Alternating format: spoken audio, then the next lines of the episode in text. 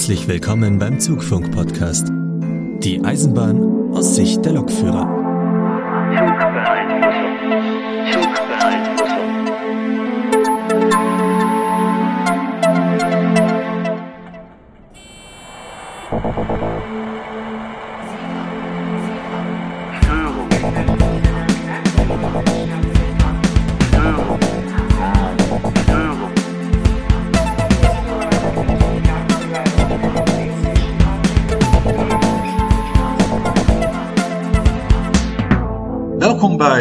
Zoekfunk Podcast. Dat zijn de spoorwegen vanuit het oogpunt gezien van een machinist.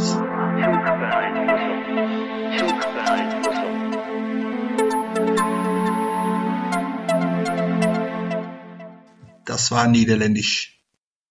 Herzlich willkommen zur neuen Folge Zugfunk Podcast. Diesmal die Weihnachts-Sonderfolge aus dem Jahr 2021. Mit dabei ist der Lukas. Hallo zusammen. Dann haben wir Sebastian alias Cargoman. Moin, moin. Und wir haben uns einen Gast eingeladen, den ihr ja schon gehört habt und wahrscheinlich auch schon ahnen könnt, worum es geht. Herzlich willkommen, Edwin. Ja, guten Morgen zusammen. Ihr wisst ja gar nicht, wie sehr ich mich auf diese Folge freue. ich habe das schon, äh, glaube ich, weiß ich nicht. Ja, eigentlich seitdem ich Edwin kennengelernt habe, ähm, habe ich das so im Kopf, das wäre doch total cool, wenn wir mal eine Folge mit dem Edwin machen. Dafür müssen wir jetzt irgendwie klären, wer Edwin ist, damit alle anderen verstehen, warum ich das so cool finde. Edwin, stell dich doch mal bitte ganz kurz vor. Ja, guten Morgen oder ja, guten Tag, muss ich eigentlich sagen. Ähm, ja, mein Name ist dann Edwin van der Boer. Ich bin äh, Lokführer und Ausbilder in den Niederlanden. Und äh, zwar bei äh, NS International. Und ja, da mache ich natürlich die Arbeit für die Leute, die mit der ICE und Intercity Berlin und mittlerweile auch mit der Nightjet Richtung Deutschland fahren. Äh, ich bilde die Leute aus und äh, der Lokführer dann. Und so ja, sind auch Tagen bei, dass ich da auch die äh, Schaffners nochmal äh, ein bisschen ja, Regeln beibringt, äh, wann es geht über Bremse und äh, über äh, technische Sachen. So, und das äh, mache ich äh, seit, äh, ich bin damit angefangen 2015. Aber vor der Zeit äh, bin ich in 1997 angefangen als Lokführer. Ähm, das, das war noch bei NS äh, Cargo, heißt das in der Zeit. Und ähm, dann habe ich ein kleines Ausflug gemacht Richtung der Privatbahnen. Und da bin ich äh, ja, ausgebildet für äh, Lokführer auf Deutschland in 2003. So, ja, das ist so ein bisschen kurz meine, mein Beruf, soll man sagen. Ja, dein Beruf und Werdegang. Und ihr könnt euch sicherlich vorstellen, wir haben jetzt schon unendlich viele Fragen. Allein schon in dieser kurzen Vorstellung ergeben sich so viele, so viele Möglichkeiten, Sachen nachzufragen. Ich muss mich im Zaum halten.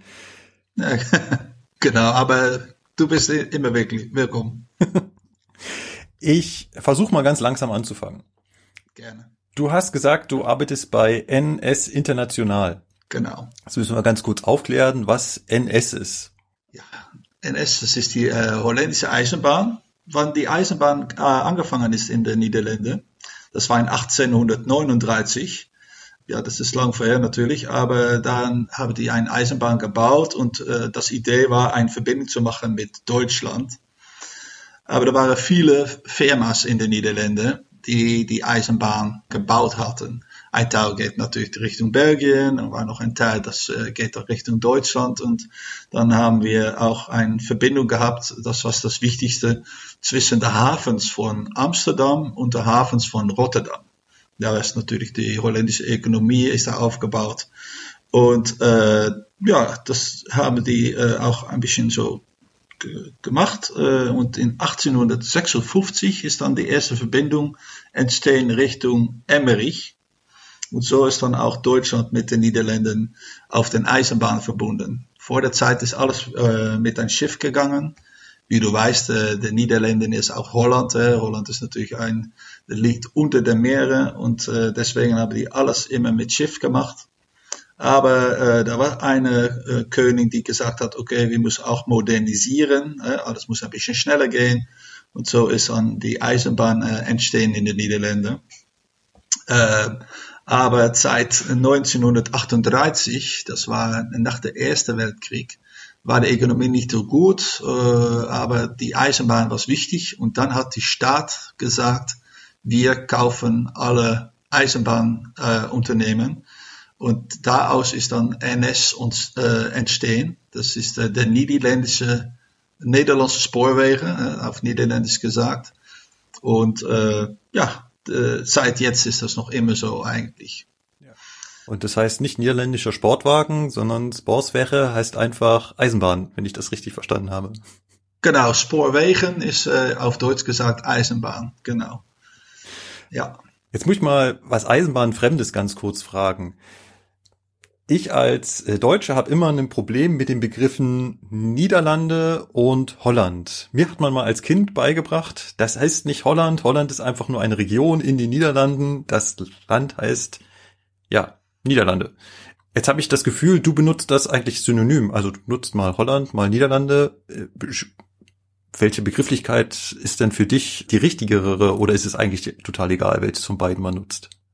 Nee, ja, es, es, es äh, das sind Leute, die, die finden das gefühlig eigentlich, weil äh, die wohnen nicht in Holland, die wohnen in den Niederlanden. Das Teil, was eigentlich unter Wasser steht, wann wir keine Düne haben und kein Deiche haben, das, äh, das wird äh, Nord- und Südholland genannt. Und äh, ja, eigentlich ist dann das Holland, das ist ein Synonym geworden, äh, aber es hat alles zu tun mit Gemüse und so weiter. Wir haben ja natürlich äh, einen guten Boden, da wächst alles auch gut auf. Äh, und wir haben dann viel Gemüse und, und Obst und so weiter, haben wir dann nochmal transportiert Richtung Deutschland.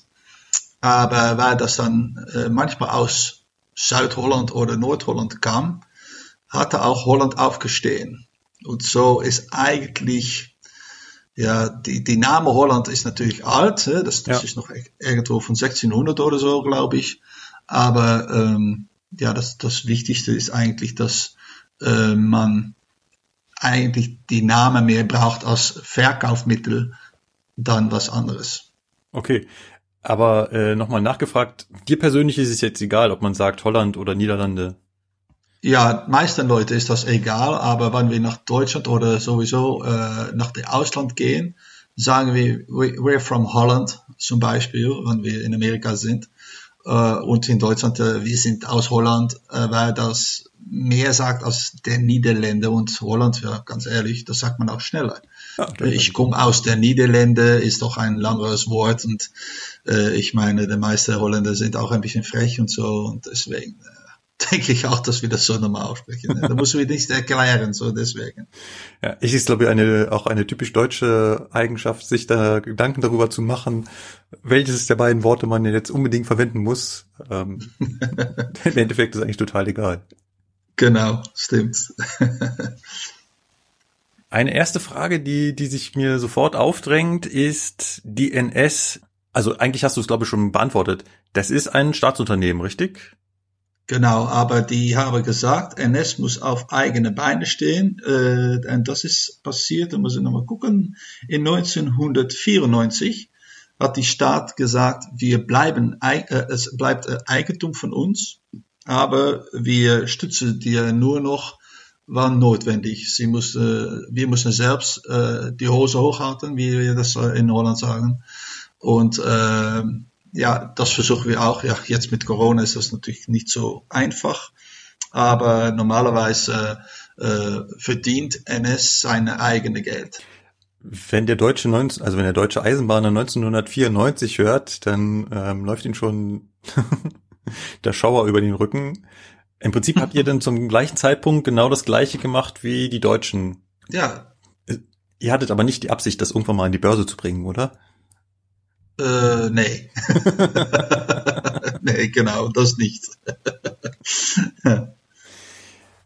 Und wenn wir jetzt schon bei 1994 sind, ist ja in Deutschland die Sache, ja, sag ich mal, passiert, dass man die Deutsche Bahn aufgeteilt hat in Regionalverkehr, Fernverkehr und Güterverkehr. Mhm. Hat das die NS auch gemacht? Ja, leider. Ja, stimmt. Oh, was, aber echt? äh, ja, aber nicht so sehr wie in Deutschland. Ähm, bei uns haben die gesagt, äh, das war ein ja ein Firma, die ist äh, gemietet, um das der NS ein bisschen gesund zu machen, wird dann mal gesagt. Und die hat gesagt, okay, wir machen ein, äh, äh, wir teilen das in drei Stücken. Ähm, das heißt, ein Teil von Benutzter, Benutzung, und das ist natürlich dann äh, die Eisenbahn, wie in Deutschland DB Netz ist, ist das in den Niederlanden ist das ProRail. Dann haben die gesagt, okay, Cargo muss auch äh, ein Teil sein. Und NS Reizigers, äh, zoals das auf äh, Holländisch heißt, äh, NS Reizigers ist dann für die äh, ja, Reisenverkehr. Und NS Reisigers ist dann wieder aufgeteilt in äh, NS Reisigers selber und NS International. Aber dann, dann gibt's nicht so die Auftrennung zwischen Regional- und Fernverkehr, sondern nur in Personen- und Güterverkehr. Und halt. Genau, genau. Ja. Stimmt. So, äh, jeder Lokführer, die nicht die Grenze überfahrt, fahrt eigentlich alles, Regio und, äh, und Intercities durcheinander. Und die Lokführer, die für NS International fahren, die fahren dann äh, tatsächlich auch die Grenze über. Aber theoretisch auch Regionalverkehr? Also fährst du auch selber noch Regionalzüge? Nee, nee. Für NS International fahrt nur die internationale Züge. Ah, Und es ist auch nicht so, dass man die äh, Leute brauchen können oder so, dass die dann uns fragen, äh, kannst du noch ein, mit einem äh, mit einem Stopptrein fahren, so ist das bei uns heißt. Das, äh, das wird nicht gemacht. Okay, das ist also im Prinzip dann auch genauso strikt getrennt wie bei uns. Ja. Ja. Äh, auch hier gibt's ja immer wieder ähm, die Idee oder die Frage, kann nicht ein Fernverkehrslokführer auch mal eben einen Regionalzug fahren oder eben auch andersrum? Und ähm, das geht natürlich aus vielerlei Gründen nicht. Genau. Aber dann hat man es da auch getrennt. Jetzt hat ja die Eisenbahn in Deutschland, na ja, einen, ich sag mal, etwas schwierigeren Stand. Deutschland eher so ein Autoland. Wir haben eine große Autoindustrie, wir haben viele bekannte Marken. Bei dem Deutschen schlägt das Herz für das Auto und weniger für die Eisenbahn. Wie Mhm. ist denn das in den Niederlanden? Also, wie, wie, wie, wie denkt der gemeine Niederländer über die Eisenbahn? Oh, ja, wir haben eine Zeit äh, gekannt, das war von 2000 bis 2010, denke ich ungefähr. Vielleicht nicht so lang, aber für mein Gefühl war das noch so lang. Und äh, was ich jetzt sagen geht, äh, das ist noch eigentlich immer ein bisschen. Die Eisenbahn wird auch wie in Deutschland wird manchmal gesagt, äh, die fahren zu spät, das funktioniert nicht. Wieder die Eisenbahn, aber ja, das ist natürlich, wenn man sich transportiert, weiß man auch, okay, ich kann auch in den Stau kommen oder Flugzeuge fliegen nicht. Das hat die Eisenbahn ist natürlich nicht viel besser in.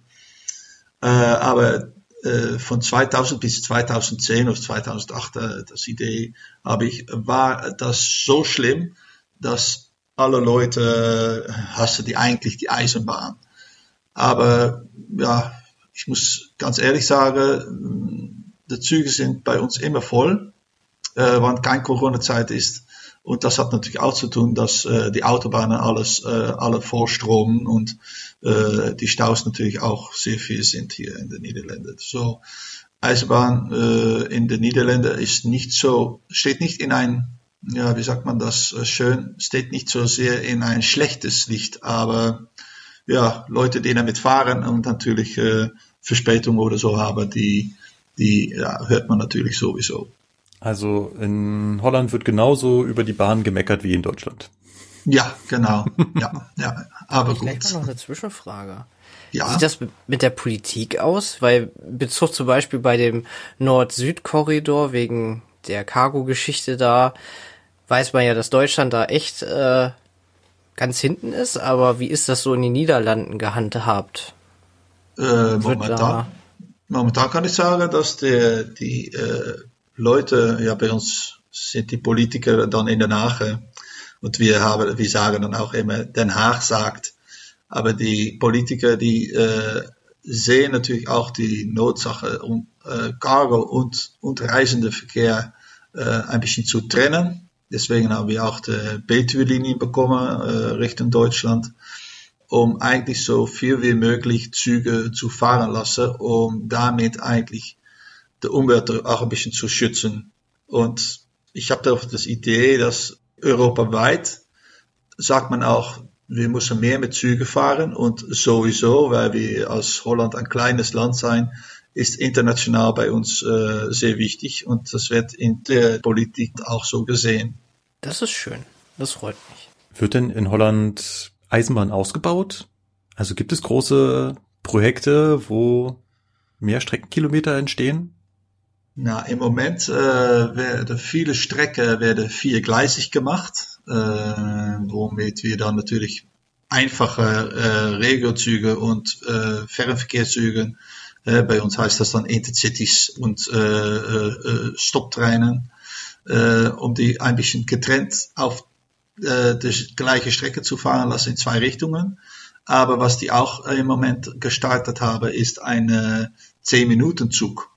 Das heißt, dass jede 10 Minuten auf ha Hauptstrecke Rotterdam Richtung Amsterdam und äh, Amsterdam Richtung äh, Arnhem und in der Zukunft auch Amsterdam Richtung Norden müssen dann jede 10 Minuten äh, Züge fahren. Ja, das ist ein hell of a Job, um das ein bisschen äh, zu klären, weil äh, wenn ein Zug natürlich kaputt geht, dann hast du direkt ein, ein Schneeball-Effekt äh, und, und staut sich alles natürlich auf. Das geht so ein bisschen in die Richtung des, äh, wir würden es in Deutschland den Deutschlandtakt nennen, oder? Dass ihr auf dem gesamten Netz einen dichten Takt überall an Zügen haben wollt, ohne große Taktlücken? Ja, ja, genau. Das, das ist das Idee und äh, was wir dann noch äh, extra haben, aber da sind die in 2000 und 2005 mit gestartet. Das ist dann äh, eine Höhegeschwindigkeitslinien von Amsterdam Richtung, Richtung äh, äh, Brüssel eigentlich anzulegen, zusammen mit Bergen. Da wird dann 300 km gefahren. Und wir haben dann natürlich die Linien äh, Maasvlakte Richtung äh, Emmerich. Und das muss dann angeschlossen werden an das deutsche Netz und das deutsche Netz dann eigentlich Richtung Mailand. Das ist die Idee natürlich. Ja, aber in Deutschland fahren wir dann bestimmt nicht 300. Nee. nee, okay, aber die, dass die BTW-Linie ist auch nicht für äh, 300 natürlich äh, Okay. eingelegt.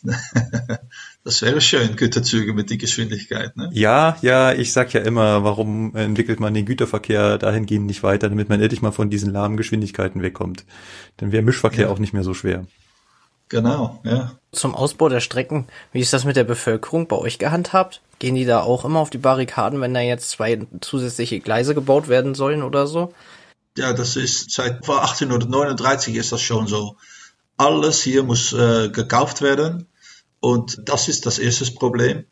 Und das zweite, äh, alle denken natürlich an den Lärm, die dabei entsteht. Und äh, ja, dann gehen die auf die Barrikade, genau. Äh, Also ist überall gleich. Genau, niederländische Leute sind genau äh, gleich wie deutsche Leute. Das ist wirklich so. Okay. Eisenbahn ist toll, nur nicht in meinem Vorgarten. Genau, so etwas. Hè? Ja. Ich will äh, Windmühle, äh, Windturbine äh, Turbinen sind auch schön, aber auch nicht in meinem Hintergarten. Ja. Ja, stimmt. Gut, dann würde ich ein wenig im Thema weitergehen wollen. Du hast erzählt, Edwin, du bist Lokführer seit 1997. Genau. Wie bist du denn Lokführer geworden, beziehungsweise andersrum, wie funktioniert denn allgemein die Ausbildung zum Lokführer in Holland? Das ist eine sehr schöne Frage, weil das ist, hat sich auch in der, in der Vergangenheit äh, geändert. Ähm, ich bin ein Sohn von einem Eisenbahner. So als Kind wollte ich auch Eisenbahner worden und äh, am liebsten dann Lokführer. Äh, aber ich habe dann ein bisschen einen Umschwung gemacht, weil da kein Leute beworben würde in der Zeit, dass ich äh, Lokführer sein wollte. Deswegen habe ich auch noch äh, als RKW-Fahrer gefahren und ich habe noch viele andere Sachen gemacht, aber dann wird dieser Podcast viel zu klein. ähm, aber in 97 äh, kam dann natürlich die äh, Frage, um Lokführers äh, wieder zu ja, bewerben, weil NS natürlich getrennt würde. und Cargo brauchte dann neue Leute. Und da, da bin ich dann äh, Lokführer geworden. Die Ausbildung war nicht so sehr lang, das war neun Monate. Aber in meiner Zeit, wenn du dann fertig war, ja, da muss man noch 200 Rangiertage machen, ne? so Erfahrung, um mit die Maschinen zu fahren können. Und die Ausbildung selber ist nicht so lang, weil die ganze Regeln einfacher geworden sind. Das kannst du sich nicht vorstellen, wenn Nein. du unser Regelwerk neben das von der DB legt, dann äh, lacht du sich kaputt. Das ist wirklich so. Ja, das ist so. Aber es ist nicht so, dass es einfacher geworden ist. Äh, ja, es ist, wir dürfen nicht so viel mehr. Und deswegen äh, ist das auch einfacher geworden natürlich. Äh, und das ist auch das Idee, denke ich, hier in den Niederlanden, um so viel wie möglich äh, Lokführer äh, fertig zu machen, zu fahren. Und ja, dann äh, hat natürlich die ja, Ausbildung muss da nicht so lang sein und deswegen. Gibt es eine Vorbedingung dafür, dass man diese Ausbildung beginnen kann? Also muss man vorher irgendeinen technischen Beruf gelernt haben oder kann das auch äh, der, der Metzger oder der Bäcker? Nee, nee, het is so, ähm, bei der Bewer Bewerbung wird dann nochmal geguckt, wie ist deine technische Einsicht. So, du bekommst natürlich Teste und äh, es kann sein, dass ein, ein, ein, ja, ein Bäcker technisch genug ist, um Lokführer zu worden. Aber es kann auch sein, dass jemand, die äh, immer in der Technik gelaufen hat, äh, das nicht werden kann, weil äh, da wird noch ein bisschen geguckt, äh, ist er elektrisch ein bisschen unterwiesen und hat er auch ein, äh, ein gutes technisches Einsicht, kann er sich das äh, ja, vorstellen, wie das dann funktioniert und so weiter. Aber mehr wird eigentlich nicht so geguckt äh, im Anfang. Okay. Das heißt, es ist nicht so wie in Deutschland, wo es genau strikte Vorgaben gibt. Mittlerweile, du musst halt eine Berufsausbildung abgeschlossen haben, sei es, was es auch immer. Das heißt, da seid ihr deutlich variabler. Ja, ja, stimmt, ja. Gibt's die Ausbildung zum Lokführer auch für Schüler? Also für Schulabgänger? Ja, ja, ich weiß nicht, wie lang das ist, muss ich ehrlich sagen, aber wir haben, das heißt hier der ROC, das ist so eine regionale Ausbildungsschule ja, Schule. und die haben mittlerweile, ich, ich glaube, das sind äh, zwei oder drei Firmen, die das da machen, die äh, haben mittlerweile eine Berufsschule für Lokführer gemacht. Äh, so, da kann man auch als 17-Jährige zum Beispiel äh, anfangen äh, mit der Berufsschulung. Aber dann ist es genauso wie in Deutschland, äh, wie die IPS äh, ist, mit so einer dreijährigen äh, Ausbildung ist das Mhm. dann. Mhm. NS äh, bildet selbst auch noch Leute aus. So, du hast auch noch Quereinsteiger, äh, wie das auch bei euch genannt wird natürlich. Ja. Und die haben dann eine kürzere Ausbildung, weil die natürlich äh, manchmal einen Beruf äh, haben und ja, nicht so lange nach die Schule müssen und auch keine Beisachen wie Sprache oder so lernen. Ja, ja. Gibt's denn einen Mangel an Lokführern bei euch? Also in Deutschland sagt man ja, es fehlen tausend von Lokführerstellen und wir kämpfen um jeden einzelnen. Ist das äh, in den Niederlanden genauso? Äh, momentan ja, äh, aber das geht mit, ja, mit, mit Welle geht das eigentlich. Äh, ich habe keine Ahnung, aber solange es, dass ich meinen Vater kennt, hat er immer gesagt, äh, bei NS können die nicht rechnen. Äh, die brauchen äh, so, schmeißen die Leute raus zum Beispiel und dann brauchen die wieder Leute.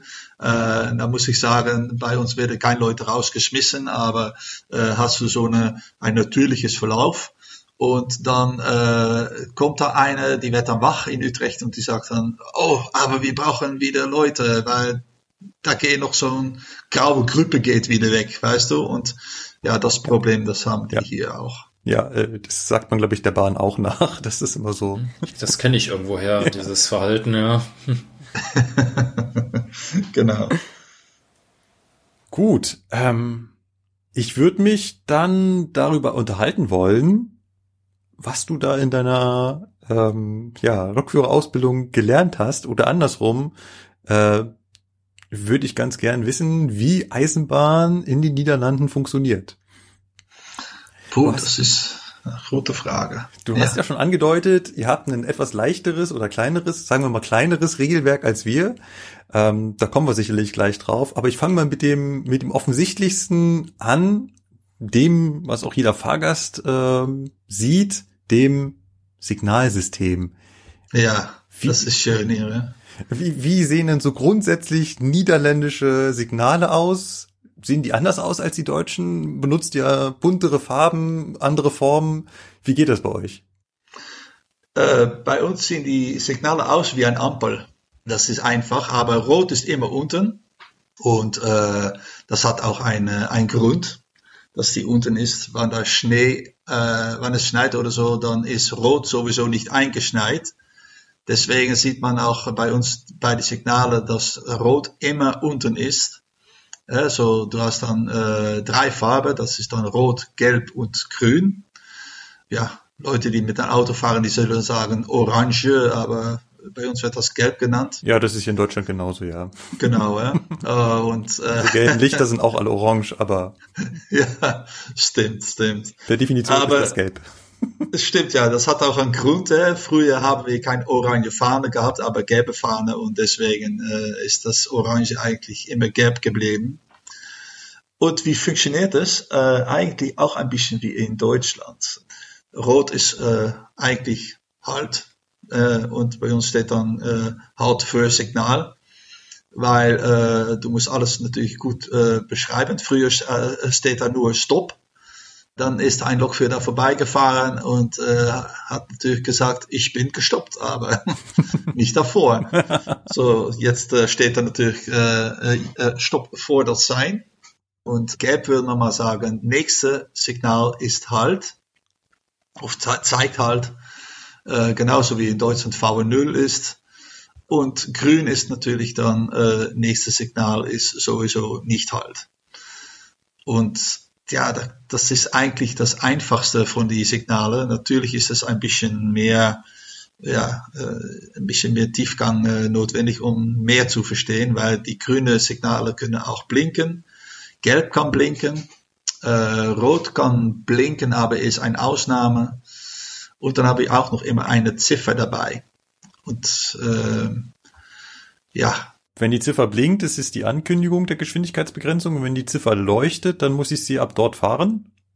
Nee, nee. Schade. Nee. Ja, äh, äh, schön, schön äh, ausprobiert, aber Ja. nein. Nee, bei uns ist es so, und das ist auch das Problem, wenn, äh, wenn ein äh, holländischer Lokführer von mir nochmal die Ausbildung bekommt für Deutschland.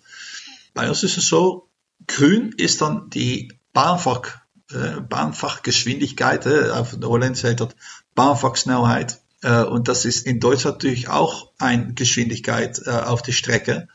Äh, aber nur steht dann in dein äh, Buchverplan, was deine echte Geschwindigkeit sein muss. Mhm. In den Niederlanden ist das nicht so. Bei uns stehen die Signale sowieso nicht 1000 Meter auseinander, aber auf Bremswegabstand. So, das heißt, äh, wenn ein auf der Strecke 140 km zugelassen ist, dann stehen die äh, Signale mindestens äh, 1400 Meter auseinander Hm. ist die Geschwindigkeit 80 km, dann stehen die noch 800 Meter auseinander. So, äh, das ist auch ein Unterschied äh, zwischen den Niederlanden und Deutschland. Und ja, wie gesagt, äh, wenn das grün ist, kann man normal äh, deine äh, Strecke Geschwindigkeit fahren, äh, mit so natürlich äh, nicht zu schwer bin, äh, da komme ich noch später auf. Aber wenn das Gelb äh, zeigt, dann muss man die Geschwindigkeit begrenzen nach 40 km und rechnen auf Halt. So steht das bei uns in der Regelwerk. Und jetzt kommt natürlich die äh, Ziffer dabei. Wenn du ein gelbes Signal hast mit ein Ziffer da unten, sagt er, bei dem nächsten Signal musst du die Geschwindigkeit fahren. Hast du ein grünes blinkendes Signal mit ein Ziffer dabei, musst du dort auch die Geschwindigkeit fahren, aber ist das nächste Signal nicht rot. Ah. Ist das nächste Signal gelb, so dass du erst gelb 8 gehabt und dann ist der nächste Signal gelb, musst du bei das gelbe Signal auch 80 fahren, aber ist der nächste rot. So, du Ja. siehst nicht mehr an das Signal, äh, was deine Geschwindigkeit sein sollte hinter das Signal. Das sieht man nicht mehr. Ja. Und so, so deswegen ist das auch ein bisschen anders für uns, weil wenn wir gelb sehen mit ein Ziffer, ist das nächste Signal nicht rot. In Deutschland ist das natürlich auch ein bisschen anders. Ja. Äh, Ja. Deswegen ist das der Unterschied. Das ist, glaube ich, für die Kollegen, die in beiden Systemen fahren, dann äh, zumindest am Anfang etwas verwirrend. Ja, stimmt. Ja. Ähm, ich schaue währenddessen, das kann ich den Hörern auch nur ans Herz legen, auf den Wikipedia-Artikel Eisenbahnsignale in den Niederlanden. Da ist das sehr schön übersichtlich aufgeführt. Da gibt es eine zweite Spalte, die heißt noch Zwergsignal. Das sieht sehr putzig aus. ja, Dwerg sein. Wir haben in den Niederlanden kein Rangiersignalen. Das ist äh, für Belgien und Deutschland ist das natürlich äh, ganz anders, aber bei uns ist es so, äh, du hast Zugfahrten und Rangierfahrten, aber auf Signalen fahren wir trotzdem. Und dann kommt dann die Dwergschein, äh, das Zwergsignal kommt dabei, die hat auch die normale Farbe Rot, Gelb und Grün. Mhm. Nur wenn ein Signal ein Dwergschein ist, dann muss man, dann ist das sowieso ein, ein äh, 40 km/h äh, Teil von, äh, Ja. von einem Bahnhof oder so. Ja. Die stehen auch nicht auf der freien Strecke. Mhm. Und ja, so weiß man auch natürlich, wenn du da fährt, dann ist da sowieso die Geschwindigkeit 40. Ja. Ist da ein, äh, ein äh, durchgehend Hauptgleis durch am Bahnhof, dann stehen da auch Höhe-Signale und kein Zwer Zwergseine mehr. Ja, ja, macht Sinn. Ja, also eigentlich äh, würde ich sagen, relativ leicht verständlich. Ja, stimmt. Jetzt muss ich die doofe Frage stellen. Wir sind ja in Deutschland super mit unseren Signalsystemen. Wir haben davon ja gleich, äh, lass mich lügen, vier im Einsatz. Ähm, wir haben HV-Signale, wir haben HL-Signale, wir haben äh, KS-Signale und wir haben noch unsere Formsignale. Also vier relativ weit verbreitete Signalsysteme, die ein Lokführer, wenn er denn durch ganz Deutschland fährt, alle kennen muss. Mhm. Wie zum Beispiel Ja. der Sebastian. Ne? Sebastian, du kannst alle diese vier Signalsysteme? Äh, ja, SK kann ich nicht. Genau, S SK kannst du nicht, aber du kannst HL, HV, KS, KS, und Formsignale. Du musst vier Signalsysteme beherrschen. ja, genau. Ähm, das braucht man in Holland nicht, oder? Nee, nee. Wir haben noch, äh, wir haben natürlich Formsignale gehabt und die waren nicht so einfach wie die Formsignale in Deutschland. Das war ein sehr komplexes System. Aber in 19, 1964 sind die angefangen mit äh, die Lichtsignale äh, ja, äh, einzusetzen und äh, auch die Signale dann auf äh, Bremswegabstand zu, äh, zu äh, absel- äh, ja, abzustellen. Äh, und dann sind die Formsignale langsam sind die, äh, ja, abgebaut allen worden. Ja. Und deswegen haben wir noch ein System hier. Äh, ja, natürlich äh, sind da äh, Zusatzsignale beigekommen. Und deswegen äh, ist, wird es auch wieder ein bisschen ja, mehr ausgebaut. Aber im Durchschnitt ist das noch immer ein bisschen das Gleiche. Das, da bin ich ja unheimlich fasziniert von. Bei uns stecken dahinter ja auch immer die entsprechenden Stellwerksbauarten. Das heißt, hinter Formsignalen stehen natürlich die mechanischen Stellwerke. Und hinter HV-Signalen stehen halt immer Drucktastenstellwerke oder eventuell noch elektromechanische Stellwerke. Und hinter KS-Signalen stehen halt immer elektronische Stellwerke. Wie ist denn das in den Niederlanden? So stellwerkstechnisch, gibt's bei euch nur, nur eine Stellwerksbauform oder sind die Signale, oder könnt ihr an den Signalen, ja, ihr könnt scheinbar an den Signalen nicht erkennen, äh, was dahinter steckt? Nee, stimmt. Die, die Stellwerke sind bei uns mittlerweile alles ein bisschen abgebaut.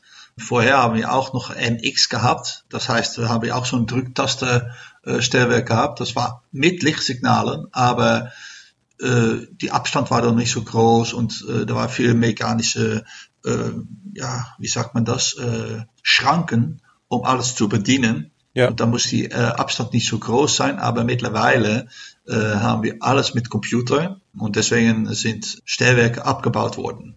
Hierfür haben wir noch, wir haben einen in Utrecht, das ist ein großes Stellwerk, dann haben wir noch einen in Zwolle, äh, in Eindhoven haben wir ein Stellwerk Rotterdam und Den Haag haben wir ein Stellwerk.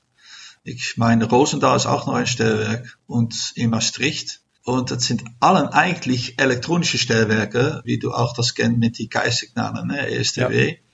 So, das heißt, äh, ich fahre durch die Schnee, aber die Fahrdienstleiter, die guckt raus und die sieht nur Sonne. Ja, ja. Äh, Oder die Nebel haben wir und die äh, verstehen überhaupt nicht, dass wir nochmal irgendwo in den Nebel fahren.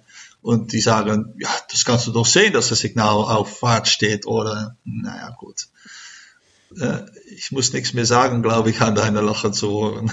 Ja, ja, ja, das, äh, das Phänomen, das kennt, das kennt der Deutsche auch. Ich meine, ganz Bayern wird von einem Stellwerk in München gestellt, der noch nicht mal rausgucken kann, weil es halt ja so bunkerartig gebaut ist. ja. Der weiß überhaupt nicht, was draußen los ist. Und wenn ich dem sage, ja, ich bin so langsam unterwegs, weil es halt nicht schneller geht, ist das Wetter so mies, ich kriege keine Traktion, dann guckt der womöglich irgendwie aus dem Fenster und sieht strahlenden Sonnenschein und denkt, ich will ihn verarschen. Ja, genau. das stimmt. Ja. Das heißt, euer Signalsystem basiert auch darauf, dass das alles so im Deutschen würde man sagen Mehrabschnittssignale sind. Das heißt, ein Hauptsignal hat auch gleichzeitig wieder die Vorsignalfunktion für das nächste, für das nächste Hauptsignal. Das stimmt, ja. Ja. Ja, das ist bei uns auch so.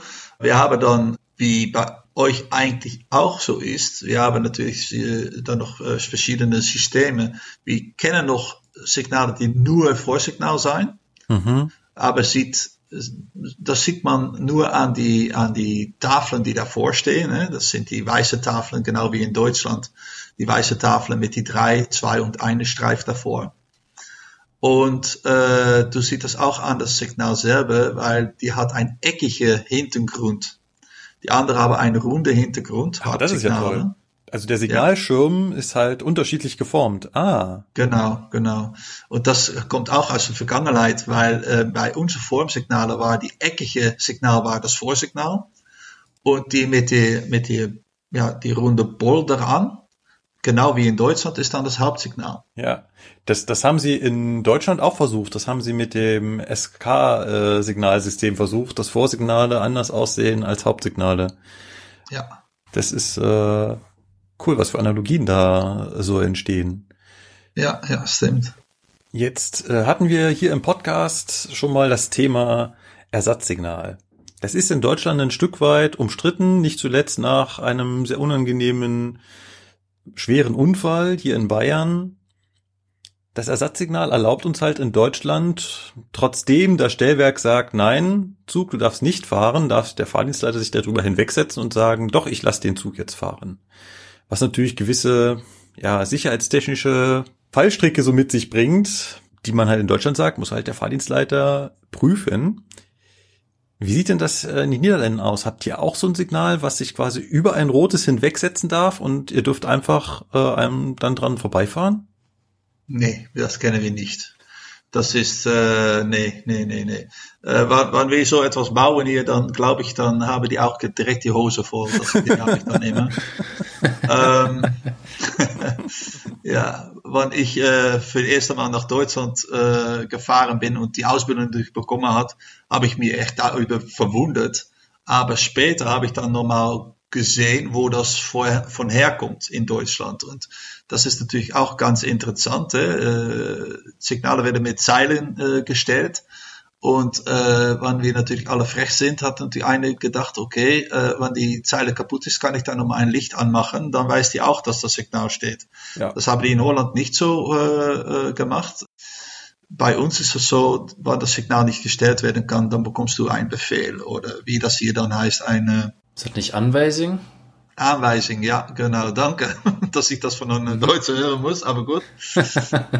ja, stimmt. Bei uns äh, bekommst du eine Aanwijzing. Äh, das ist dann gleich mit, äh, mit einem Befehl. Und das ist eigentlich eine schriftliche Zustimmung an, an das Signal vorbeizufahren. Und ja, das ist für die Fahrdienstleiter natürlich auch, die kann das nicht so mal geben, die muss das natürlich erst überprüfen, äh, wie in Deutschland auch. Äh, das, das Schöne, was wir ehemals mal gelernt haben, Markus, mit Pepsi, äh, prüfen und so weiter. Und dann Ja, kann man so ja. etwas äh, schicken. Ja, ähm, ach Mist, ja, den Kurs hatte ich mal, der, den der Fahrdienstleiter da für sich aufsagen muss. Ähm, Lukas, kannst du den gerade noch? Ja, prüfen, einstellen, prüfen, sichern. Ja, genau. Prüfen, einstellen. Das ist Pepsi. Ja. Prüfen, einstellen, prüfen, sichern. Ja. Diese, wie habt ihr es genannt? Anweisungen? Ja, Aanwijzing, ja. Die ist dann aber auch schriftlich. Das heißt, die müssen auch beide, beide Parteien mitschreiben. Also der Fahrdienstleiter füllt das bei sich aus und der Lokführer füllt auch so einen Zettel bei sich aus. Ja, stimmt. Ja, ja.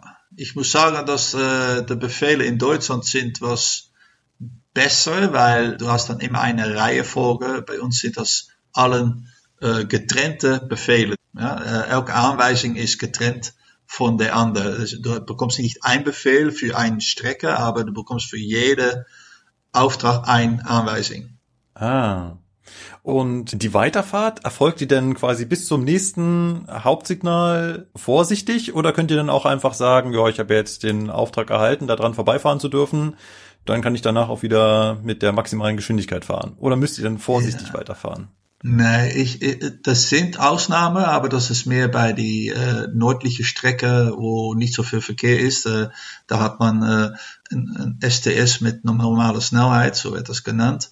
Dann darf man ein Signal vorbeifahren und mit der, der normale Geschwindigkeit. Aber äh, in, äh, ich denke, 99 Prozent von aller Fälle äh, fahrt man auf Sicht weiter, Ah, bis den, bis den Ja. nächste Hauptsignal. Ja.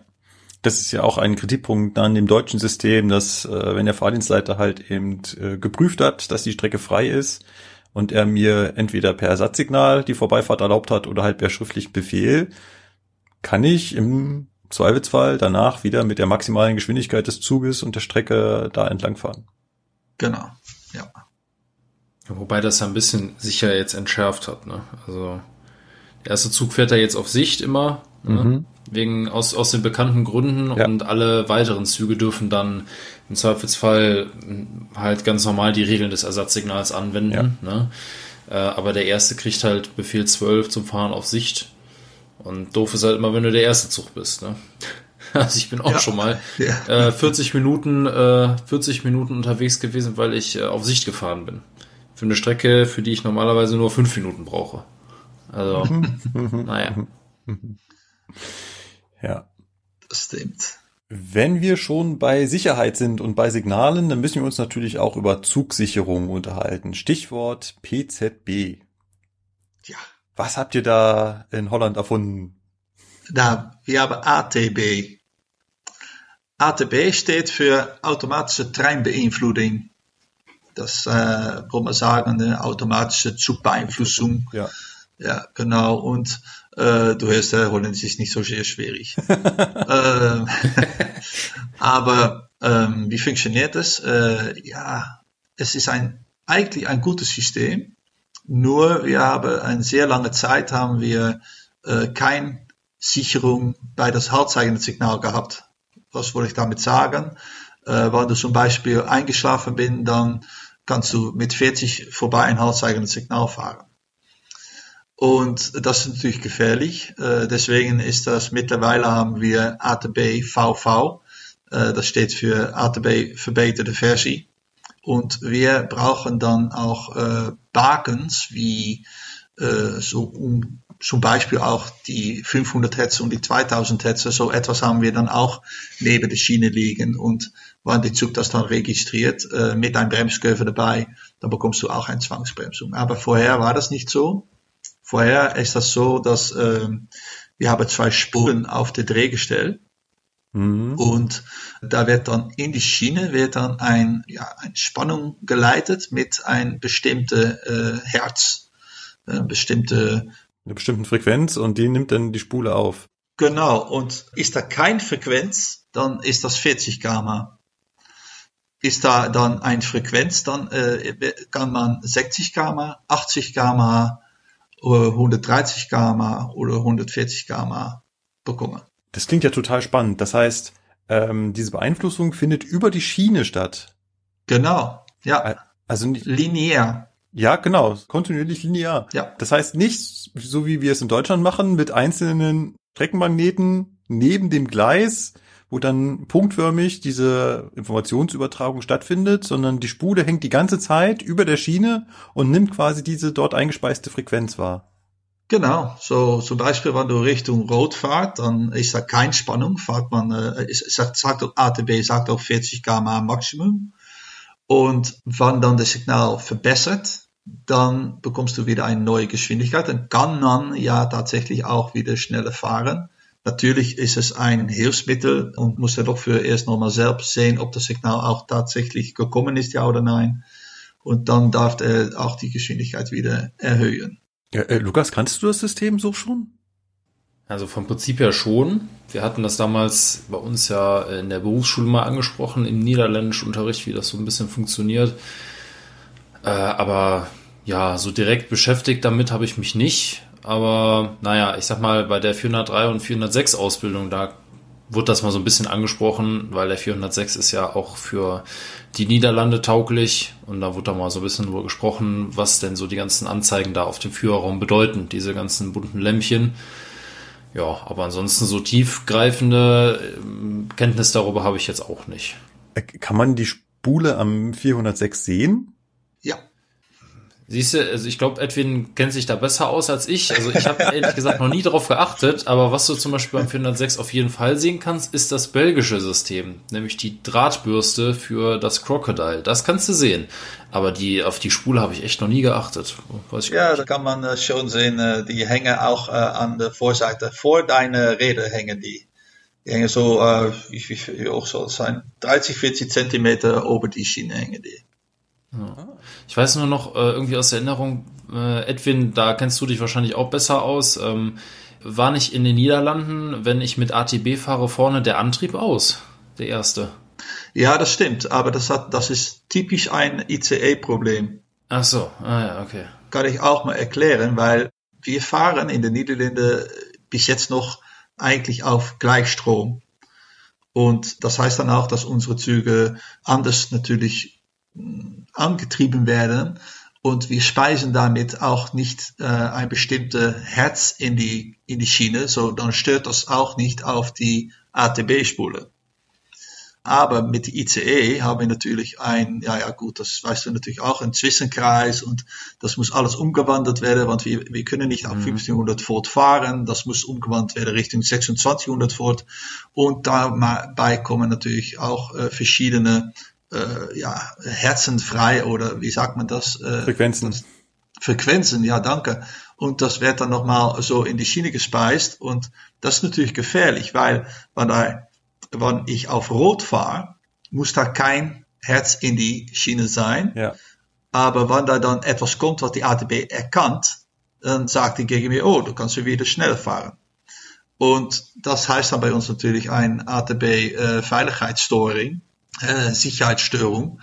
Und dann muss man äh, dann natürlich auf achten. Und dann haben die gesagt, okay, wadurch kommt es und wie können wir das be beheben? Und äh, dann haben die am, am endlich haben die dann gesagt, okay, wir schalten dann die Pulswechselrichter von das erste Fahrzeug aus.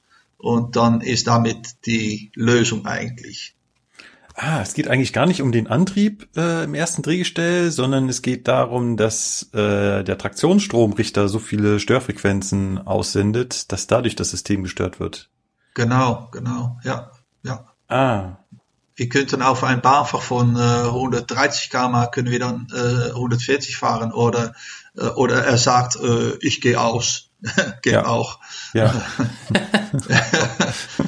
Super. Ja, ja. Aber wenn du, wenn du willst, ich kann das noch mal ein bisschen mehr erklären, weil, wie ATB funktioniert. Ja, mich, mich interessiert vor allem, wie begrenzt man denn die Ausbreitung dieser eingespeisten Frequenzen? Also, wenn jetzt irgendwo an der Strecke eingespeist wird, die Frequenz für, du kannst hier beruhigt weiterfahren, weil alles steht auf Fahrt, dann muss es ja an irgendeiner Stelle abbrechen, damit ab da wieder ein neues Signal eingespeist werden kann. Wie funktioniert das denn? Ja, stimmt. Alle Schienen bei uns sind isoliert. Das heißt, isoliert voneinander. Ja, du, äh, du hast bei ein, bei ein Signal, äh, hast du dann die, die, äh, die Dilatation äh, von die, von die zwei Ja. Schienen auseinander und das wird mit Gummi, wird das nochmal isoliert. Ah, Und so wird das nicht weiter verbreitet. So jede, äh, jedes Block hat seine eigene Isolierung. nutzt ihr das auch gleich für die Gleisfreimeldeanlage? Ja, genau. Ah, Und auch für die äh, Bahnübergänge. Das ist auch schön, ne? ja, Wann, äh, wann wir in eine Strecke kommen für einen Bahnübergang, Das wird dann mit einer runde Tafel angekündigt, mit einem Kilometerzeichen darauf. Dann fahren wir das Gleis eigentlich ein, hè, die, die, die, die isolierte Strecke fahren wir ein. Äh, und mit dem Kurzschluss von unseren Rädern wird dann die Bahnübergang geschlossen. Ja. So, Ja. die bleibt auch dicht, äh, bis wir da vorbeigefahren sein. Ähm, in Deutschland machen wir das ja zum größten Teil mit Achszählern. Das heißt, wir bringen ja Sensoren ans, an die Schiene an, die das Magnetfeld oder die Störung des Magnetfelds durch eine Achse feststellen und das dann zählen. Hat sich als relativ zuverlässig äh, erwiesen. Äh, die Variante mit diesen ja Gleisstromkreisen, das ist ja so in die Richtung, in die das niederländische System scheinbar geht, das ist bei uns eher selten anzutreffen. Ja, ja. Wir haben das mit die Achsezählers haben wir auch. Das ist dann in äh, bestimmte Teile, äh, wo wir keine Oberleitung hatten. Da sind die umgewandelt nach äh, ATB nieuwe Generation und äh, ja, da kennt man das auch mit die Achsezähler, aber ja, ich denke, wenn ich in Prozente sage, dann haben wir in den Niederlanden so 90 Prozent ist nur mit die, äh, ja, mit die Abschnitte und das Besetztsein von das Gleis durch Ja. Achse. Ja. Das ist viel. Ne? Also 90 Prozent ist viel. Ich würde mal behaupten, in Deutschland ist das wesentlich weniger geworden in den letzten Jahren. Ne? Weil seit es bestimmte Vorfälle gab, sind ja Gleisstromkreise verpönt. Ja. Als gefährlich. Und Ja. äh, man kann sich da isolieren durch Sand und, und so Ja. weiter. Ne? Also, Also vor allem das, das, Ja. das Sandproblem haben wir da. Apropos Sand, Ja, da sind wir ja gerade bei dem richtigen Thema. Fährt der Niederländer mit Sand? das ist sehr schön gesagt. Wir haben sehr viel Sand wegen der Strand, aber trotzdem, äh, wir, haben, wir haben nicht so viel Züge mehr mit Sand. Die einige Züge mit Sand fahren, das sind die Lokomotive. Und die ICE und äh, auch die Thalys und so weiter natürlich. So, die haben noch Sand. Bremssand wird das auch genannt natürlich. Ja. Aber wir brauchen das natürlich auch manchmal, um ein bisschen zu beschleunigen.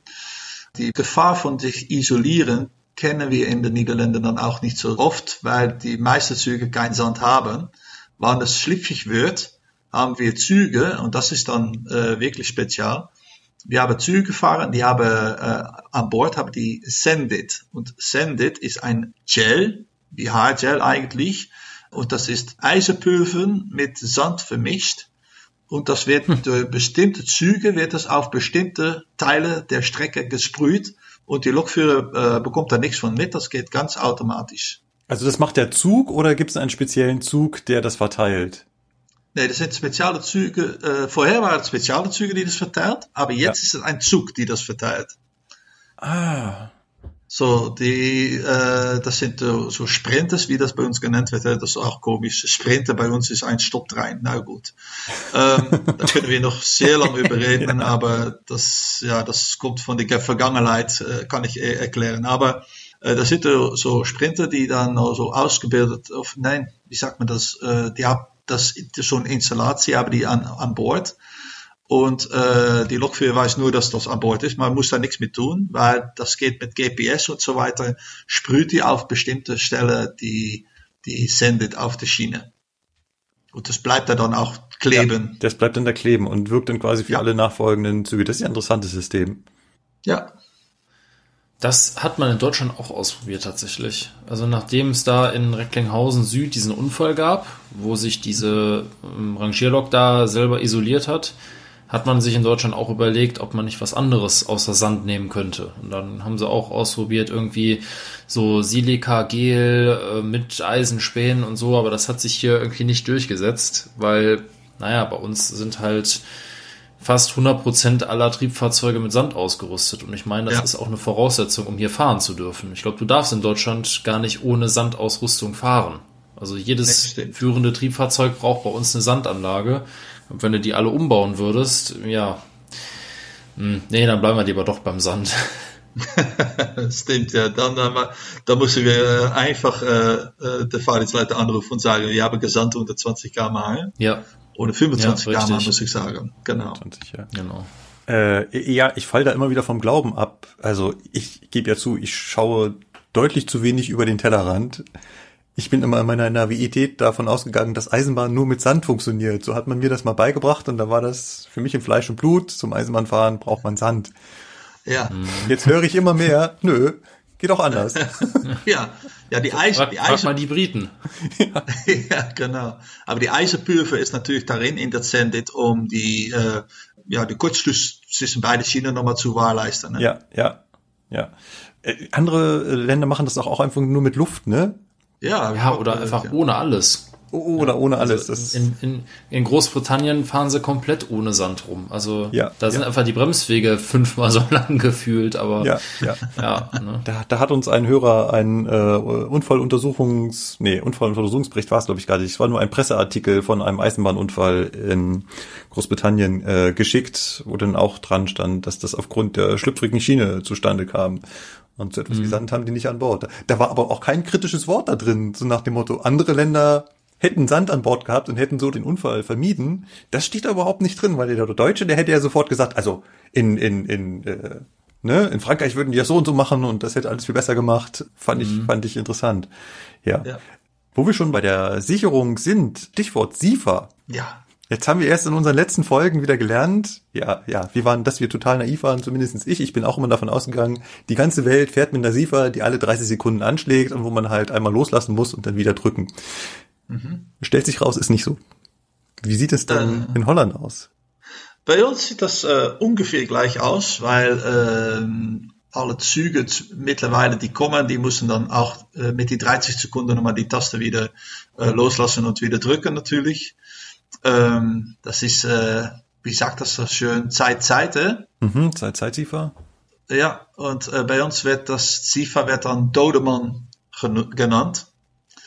Äh, so toter Mann. Ne? Das klingt natürlich auch schön, aber äh, der, der Dodemann-Pedal bei uns ist dann ähm, eine Minute. So, es funktioniert gleich, aber es dauert eine Minute, bevor du wieder drücken musst. Ja. Aber es nimmt auch nicht die äh, Bedieneingaben, die ich sonst so am Fahrzeug machen muss, mit hinein. Ich habe jetzt gelernt, es gibt andere Fahrzeuge, die merken halt, dass ich irgendwie Leistung aufschalte oder die Bremse betätige und dann ist das für den auch gleichzeitig eine SIFA-Quittierung, weil dann weiß ja offensichtlich Stimmt. lebt der Mensch ja noch. Ja, stimmt, stimmt. Das ist, äh, das ist bei den neuen, neuen äh, Fahrzeugen bei uns auch so. Dann bleibt das noch lange weg, dass du mit deiner Fuß nochmal was tun musst. Aber für die 1700 Lok, wo ich dann mitfahre, ist das eine Minute. Aber alle neue Lokomotiven und neue Fahrzeuge ist das auch 30 Sekunden geworden. Ah, okay, also äh, hat man da nachgearbeitet. Äh, Gibt es denn äh, schwere Eisenbahnunfälle in den Niederlanden? Ähm, nicht schwer mehr. Der letzte schwere, das ich weiß, war äh, ein Unfall, das ist noch in der Vergangenheit gewesen, mit, mit Formsignalen und Nebel und so weiter. Und da war da keine ATB an Bord. Hier äh, ziemlich äh, sicher eigentlich. Wir haben, äh, natürlich passieren Unfallen, aber es ist immer in ein niedrigen Geschwindigkeitsbereich. Wir haben natürlich auch in höheren Geschwindigkeitsbereichen was gehabt. Da kann ich auch noch erklären. Wir kennen das Duurgoedswegprinzip kennen wir hier nicht. So, jedes Vorteil hat auch Nachteile. Äh, wir haben natürlich nicht so ein großes Land, so äh, da können wir auch nicht so viel äh, Raum äh, für die Eisenbahn einrichten. Und äh, da wo da eigentlich dein Signal steht, da kurz da hinten ist auch das Gefahr, Gefahrpunkt. Durchrutschweg. Ja, genau. Durchrutschweg. Ah, Das kennen wir nicht. Äh, nicht so wie in Deutschland, hè, mit Ja. die, mit die, äh, und auch die Flankenschutzeinrichtung, die ein Fahrdienstleiter einstellen muss, das kennen wir hier nicht. Äh, zum Beispiel, wenn du in Amsterdam stehst, dann kommen von beide Richtungen zwei Züge das gleiche Gleis auffahren. Und das ist hier ganz normal. Ja. Genau. Ja, alle, alle Vorteile hat auch Nachteile, glaub Ja. mir, das Ja. ist so. Das auf jeden Fall. Wenn wir schon bei andere Länder, andere Sitten sind, was in Europa tatsächlich in den meisten Ländern auch unterschiedlich ist, sind die Stromsysteme. Wir in Deutschland fahren mit 15.000 Volt, 16,7 Hertz Wechselstrom. Und das tatsächlich auch deutschlandweit gleich. Also bis auf so ein paar ganz kuriose Nebenbahn, irgendwas, Sonderstrecken, ist das bei uns in Deutschland überall dasselbe Stromsystem. Wie ist denn das bei euch?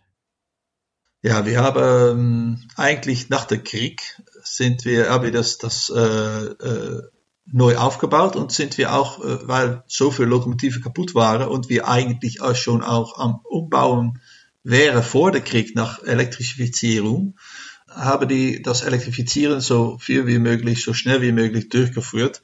Aber das war natürlich noch die alte Technik, die wir in der Zeit kannte, kannte und das war dann die Gleichstrom. Wir haben hier auf der Oberleitung mittlerweile 1800 Volt Gleichstrom.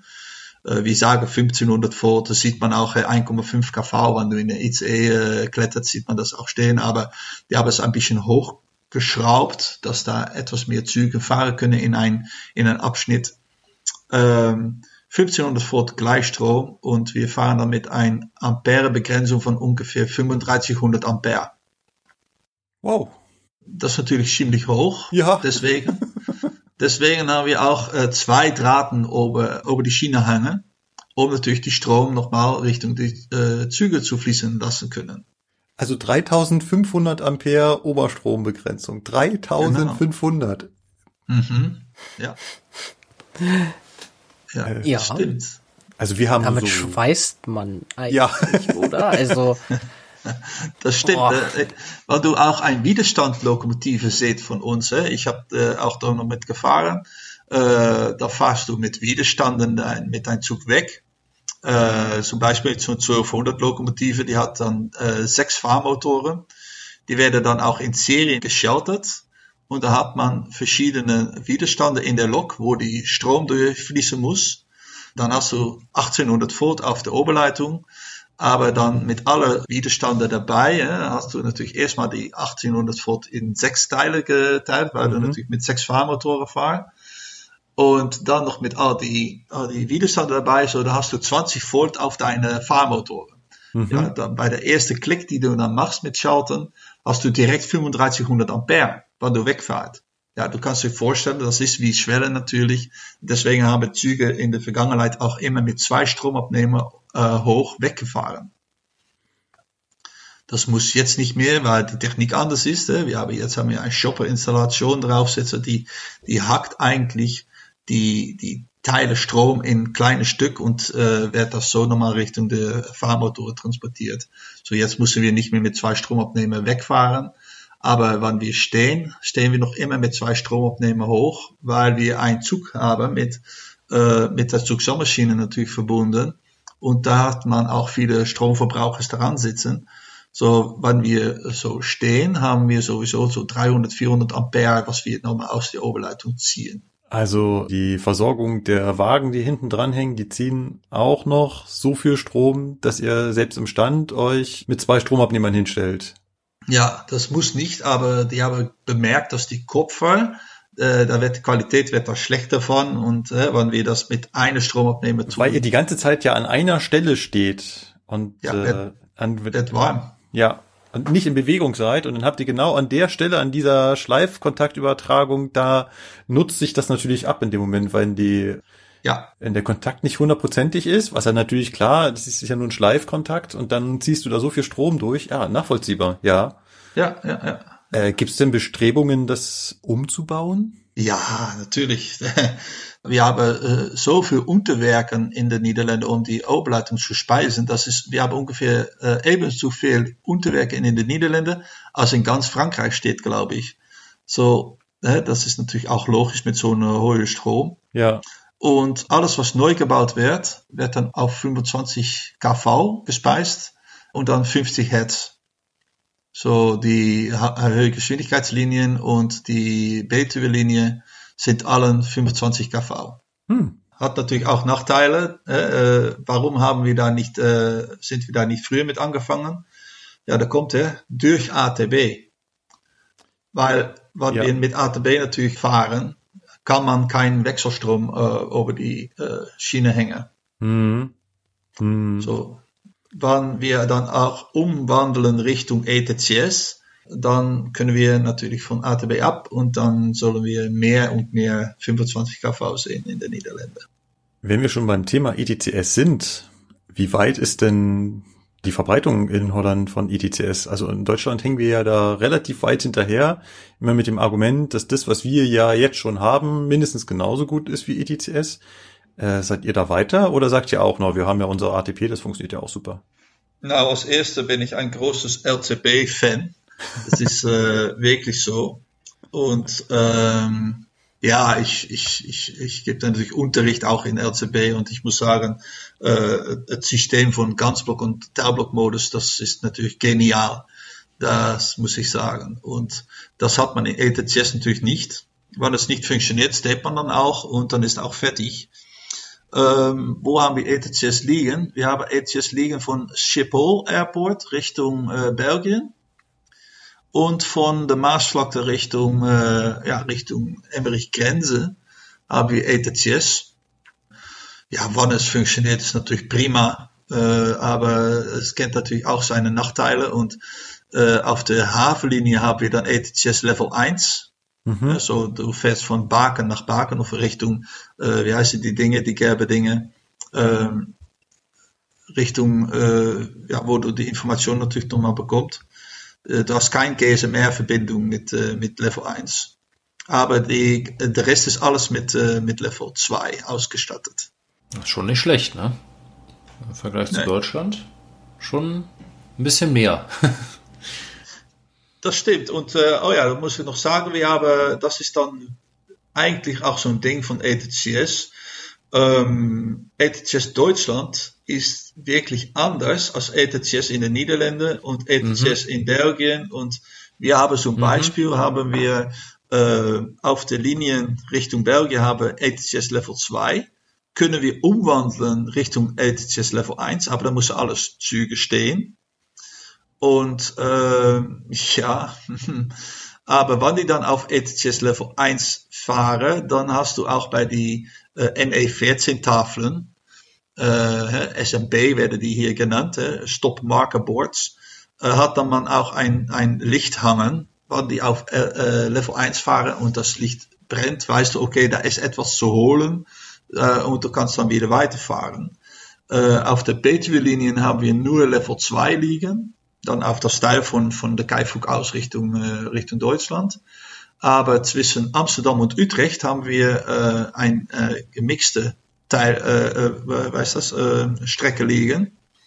Da kann man ATB fahren und ETCS fahren. Und da stehen dann auch noch Signalen. Das heißt dann Dual Signaling, zoals das bei uns heißt. Und dann hat man ungefähr das gleiche als bei RZB. Da stehen noch Signale, aber da muss man nicht auf achten. Obwohl die, wann die rot sein, da muss man dann natürlich wieder wel voor aanhouden. Nou ja, gut, äh, da, da kann man auch noch einen äh, speziellen Podcast von machen, denke ich. Ja. Aber wenn ich das jetzt richtig Ja. verstanden habe, ist auf der Strecke Gleichstrom verlegt. Äh, auf die äh, Strecke Richtung äh, Amsterdam-Utrecht ist Gleichstrom. Aber der Rest, äh, wo dann ETCS liegt, ist dann die Wechselstrom 25 kV. Ja, was meinst du, warum sich unsere Lokführerkollegen, die in die Niederlande fahren, immer so freuen, wenn der Zug einen Antrieb aus hat? Dann hat er nämlich automatisch in den Niederlanden nur 50% Leistung und du kommst halt gar nicht mehr aus dem Quark. Ne? Ja. Wegen dem Gleichstrom halt. Ne? Ja, ja, ja, ja. Stimmt. ja, naja. Ja. Also da haben wir in Deutschland schon äh, einmal was richtig gemacht, Äh, ja, muss man ja ehrlich sagen. ja, stimmt. Ja. Kommt selten vor, aber Ja, du musst halt überlegen, das, das hat beides seine Vor- und Nachteile gehabt, geschichtlich. Ne? Also wir hatten in Deutschland mit dem Wechselstrom zu kämpfen mit riesen Fahrmotoren und Bürstenfeuer an den Kohlen und die Niederländer haben ein relativ kleines Netz und haben sich gedacht, naja, dafür müsste ja Gleichstrom eigentlich reichen. Ne? Und dann kann man kleinere Motoren bauen, ist alles ein bisschen, bisschen kleiner und besser zu handhaben. Ja, na, und jetzt, wo die Technik weiter ist, äh, machen wir denen eine lange Nase ne? und sagen, ja, haha, ne? hättet ihr mal Wechselstrom genommen. ja. Das stimmt, ja. Mhm. ja, ja. ja, in Deutschland haben die ein bisschen lange durchgedampft. Hä? Ja, Da- das stimmt äh, allerdings, ja. das auch noch. Wir haben auch mit unserer Elektrifizierung relativ lange gewartet. Also das wäre so auch eine meiner abschließenden Fragen. Ich glaube, das hast du zwischendurch schon mal angedeutet. Wie groß ist denn der Anteil der elektri elektrifizierten Strecken in den Niederlanden?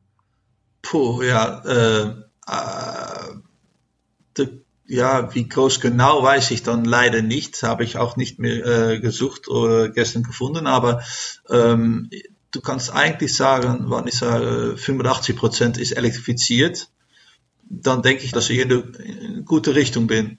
Ja. Also es gibt hin und wieder schon noch Fahrzeuge mit Dieselmotoren. Ja, die sind da noch. Ja, ja. Aber wird auch abgebaut äh, wegen der Umweltschutz natürlich. Ja, ja. Ja, da sind wir noch ein bisschen weiter von weg, ne? Da sind wir noch deutlich weiter davon weg, ja. Jetzt kommt natürlich wieder, ja, Deutschland hat ein viel größeres Schienennetz und äh, ja, ja, aber Nee. Naja. Nee. Und eine langsamere Politik. Ja, genau. Und es ist auch so, hier in den Niederlanden sagt man auch, äh, wir haben dann wenige Schienen dann in Deutschland, aber wenn du auch guckst nach die Vernetzung und, und wie viele Leute hier dann wohnen, haben wir einen von der, von der meisten, äh, wie sagt man das, äh, meist Bevölkerungsdichte. Ja, ja, klar, aber auch für die Eisenbahn sind wir dann ja ziemlich weit. Wir haben so viel Züge fahren, dass wir eigentlich nicht mehr viel weiter können eigentlich. Ja, das stimmt. Äh, ja, an das Problem stoßen wir auch gerade. Was? Nein. Äh, Na, ich glaube, Schweiz und äh, Japan sind äh, besser noch als die Niederlande, aber ich glaube, der, der Niederländer steht, äh, steht auf Nummer drei oder so, habe ich mir sagen äh, lassen. ja, Legen wir eine Schweigeminute für Deutschland ein. Ja, es ist halt immer, es ist halt immer so, so, so ein bisschen traurig, ne, wenn man so dann hört, wie das in anderen Ländern so läuft und sich dann überlegt, so, warum läuft das eigentlich bei uns nicht so? Ja, hm. Naja, ich glaube, es wurde eingangs mal erwähnt, Stichwort Politik, Auto, naja. Tja. Aber man muss ja sagen, äh, bei uns die Politik im, in Nordrhein-Westfalen ist jetzt auf jeden Fall dabei und auch in Rheinland-Pfalz äh, zu gucken, ob man nicht die durch das Unwetter beschädigten Strecken sofort beim Wiederaufbau mit elektrifiziert. Da sind Echt? sie tatsächlich jetzt äh, wirklich wa- schon weit gekommen. Ja, also das, äh, ja, äh, das läuft. Mal schauen, ob sie das auch umsetzen am Ende des Tages. Wäre natürlich gut. Da bin ich mal gespannt. Äh, vor allem, du meinst also im, im Ahrtal, ne? Ja, und vor allen Dingen aber auch die Eifelstrecke. Ah, Ne, von Ich- Köln über Euskirchen, Gerolstein nach Trier. Okay. Ja, vor allem, da, da hat's ja auch diverse Stellwerke getroffen, wo ich mich danach auch gefragt habe, bauen die jetzt da die alten Stellwerke irgendwie wieder auf oder sagen die sich, komm, Tja. jetzt hier schnell ISTW ran? Das ist eine gute Frage, weil das ESTW war ja schon geplant. Das äh, hätte ja jetzt begonnen, ne, der Umbau. Ne, wenn, ja, und ich Ach sag mal, so. die Natur hat jetzt ein bisschen nachgeholfen schon, um den Altbestand zu entfernen. Ne? Ja, jetzt muss man quasi nur noch die Gleise wieder dahin legen und dann das Stellwerk dahin bauen. Ne? Also sie sparen sich im Prinzip den Abbau der alten Infrastruktur sozusagen. Ja, aber die Natur hat es ein bisschen übertrieben, aber leid, leider hat sie nicht nur die Stellwerke und die Signale mit weggenommen, sondern den ganzen Bahndamm halt auch noch. Ne? Also wenn du da, da unten Bilder siehst, dann denkst du dir, ja, hier ist ein schönes Tal. Äh, was habt ihr mit eurer Eisenbahn? Ach so, ach, da oben war mal eine Eisenbahn. Ach, da ist doch gar kein Bahndamm mehr. Da ist ja noch nicht mal mehr Erde. Ja, genau. Da, Ich finde das auch krass, Das ist dass das Problem. Brücken weg sind, aber naja. Ja, ja, ja. ja. Naja, egal. Gut, äh, kommen wir zurück nach Holland, aber wo wir gerade beim, beim, beim, beim Unwetter sind, ich weiß nicht, weißt du das, Edwin, hat euch das eigentlich auch getroffen, dieses Jahrhundert-Hochwasser dieses Jahr? Äh, ja, aber ja, wir sind das gewohnt. So. Ah ja. ja. Nee, wir haben das nicht so schlimm gehabt wie in Deutschland. Äh, ja, natürlich sind hier auch Überflüssungen und so weiter, aber wir haben uns Land äh, mittlerweile so eingeteilt, dass das Wasser auch das Raum bekommt. Ja. Und ähm, damit, äh, äh, damit haben wir eigentlich ein, eine Reservekapazität, um äh, äh, Wasser wegzustauen. Und dann muss das nicht alles durch kleine Loche laufen, wobei dann natürlich ganze äh, weggehen. Wir haben in der Vergangenheit natürlich das manchmal gehabt. Wir sind natürlich äh, gut mit Wasser und äh, haben dann natürlich auch direkt eine Lösung auf äh, losgelassen. Und äh, zum Beispiel so stehen Hausen bei uns auch äh, in Teilen, wo das äh, Wasser was unterlaufen kann. Aber dann, äh, ja, dann können die Hausen, die treiben dann auf das Wasser. Zum Beispiel, das ist so, so, so iets. Ja. Ja, siehst du, also da, man, man sagt das ja auch immer, ne? Wenn du einen Deich bauen willst oder so, dann erkundige dich in den Niederlanden, weil die wissen, wie man das macht. Ne? Ja, ja, genau. Jahrelange Erfahrung. Ja, sehr lang, ja, jahrelange Erfahrung, ja. Ja, Ja, aber dann sagen die Niederländer, ja, wir haben dafür Geld ausgegeben. Und dann sagt der Deutsche, ach so, nee, das wollten wir jetzt aber nicht. Ach so, das kostet was. Ja, nee, habt ihr uns falsch verstanden. Ja, ich muss sagen, jeder, jeder Niederländer muss da auch Geld für bezahlen. So, äh, wenn du hier wohnst, dann denkst du auch, was ist das für eine Rechnung einmal pro Jahr? Oh, ah, ja, das müssen wir natürlich auch noch bezahlen. Trockene Füßen, ne? Ja. So heißt das bei uns, ja. Ja, okay. Mal so eine ganz schnelle Frage zwischendurch. Mhm. Wie schnell fährt man denn so auf dem Streckennetz in Holland? Na, das ist normalerweise nicht schneller als 140 km/h, weil die Boden bei uns auch so weich ist, dass äh, jede Brücken oder was wir auch bauen, wird auf Pfahlen gebaut. Wir schlagen etwas in den Grund, bis Ja. wir auf das Sand sind. Ja. Und da bauen wir dann ein, ein, ein Viadukt oder so auf. Die Eisenbahn legt dann natürlich auf einen Sandboden und das sackt immer ein bisschen weg. Und um nicht zu viel Unterhalt an die Schiene zu äh, müssen, tun müssen, ist die Höchstgeschwindigkeit eigentlich begrenzt auf 140 km/h. Bestimmte Stücke ist das auch 100 km/h oder 130 km/h. Die Schnellfahrstrecke, die wir gebaut haben von Schiphol Richtung äh, Rotterdam, die ist total auf Pfahlen auch gesetzt und äh, die, da kann man dann 300 km/h fahren, aber da fährt man eigentlich auf Beton. Ähm, ja, weil der Boden eigentlich viel zu weich ist davor. Äh, auch wenn wir einen Tunnel bauen, und wir haben viele Tunnel in den Niederlanden, dann bohren wir die auch durch die weiche Boden und die ist dann auch direkt äh, ja so gesichert. Hm? Das ist so ein Rohr ist das und das ist so ein Bautyp, wobei äh, wobei das auch noch ein bisschen bewegen kann in die weiche Boden. Ja, ja. Aber ihr baut die Tunnel nicht durch Berge, oder? Nee, stimmt. immer immer unter Wasser durch. Okay. Ja, ja. Wir lieben Wasser, aber dann gehen wir äh, besser unter durch. Das ist noch besser. ja, stimmt. Ja. Nee, Bergen haben wir nicht. Ja, wir haben Bergeprobleme, das haben wir, aber andere Dinge haben wir nicht. Das haben wir auch. Ja. Und wir haben ein ganz großes Loch, wo das Geld reinfällt. Ja, ja, stimmt, ja, ja, ja, ja. genau. St- Stuttgart heißt das, glaube ich, oder? Das hast du jetzt gesagt. Oh, sorry. ist auch ein Witz, ist auch ein Witz. Ja. Wo wir schon gerade bei Wasser und Bauwerken sind, ich kenne gewisse, also bestimmte YouTube-Videos, wo man sieht, wie ein niederländischer Zug über eine niederländische Brücke fährt. Und wenn sich der deutsche Lokführer das ansieht, dann stehen sich die Nackenhaare hoch.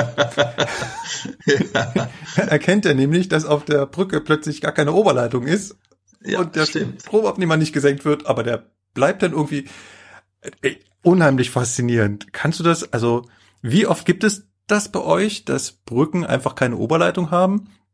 Und wie funktioniert das, wenn man da lang fährt?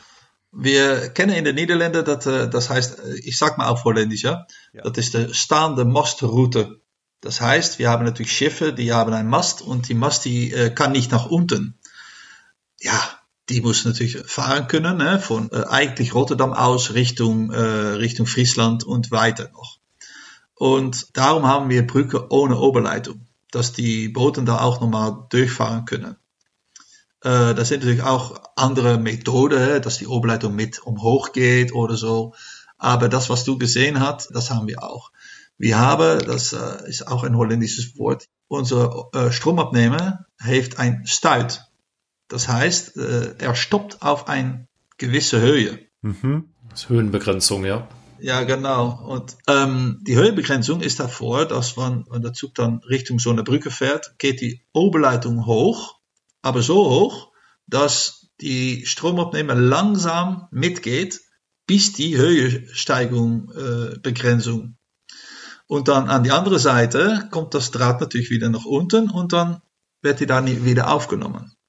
Äh, der Lokführer hat dann da äh, das Ausschalttafel stehen, dass du nicht äh, dein Hauptschalter ausschalten musst, aber dass du kein äh, Traktion geben musst. Ja, bei uns, bei äh, zum Beispiel die Koploper, ähm, bleibt der Hauptschalter immer ein und äh, geht dann nur in, in Störungsfall aus. Ja? Wir müssen da nie äh, jede die Hauptschalter einschalten, die bleibt eigentlich immer einstehen.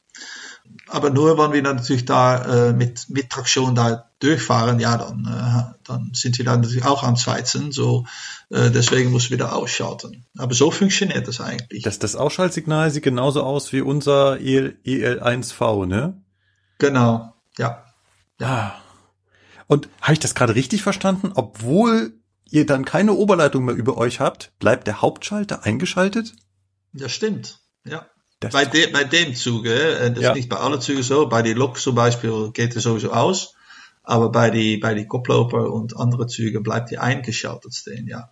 Und das Schöne noch, wir haben die Doppelstockzüge von uns, da kann man dann auch eine Stufe bremsen, da speist er den Strom wieder zurück Richtung der Oberleitung, aber da ist keine Oberleitung, so bleibt auch alles in Dienst. Mhm. Das Prinzip gibt's bei deutschen Fahrzeugen ja neuerdings auch, ähm, dass wir, äh, wenn wir keine Oberspannung mehr haben, ganz leicht ins elektrische Bremsen übergehen, damit wir alle Bordsysteme weiterhin mit Strom versorgen.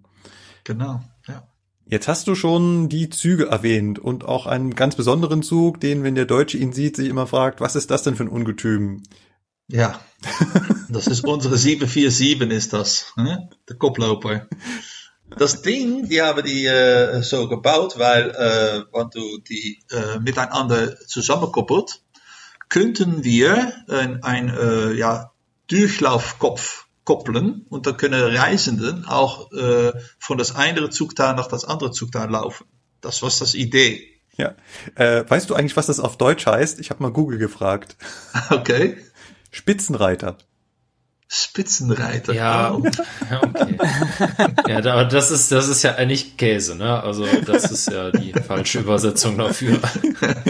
Ja, Genau. aber äh, wo- äh, wo, hat es irgendeinen Bezug da, dazu? Also äh, Äh, nee, ja, äh, eigentlich Koploper wird so genannt, weil äh, du dann von ein Teil Richtung der andere Teil laufen kann durch den Kopf.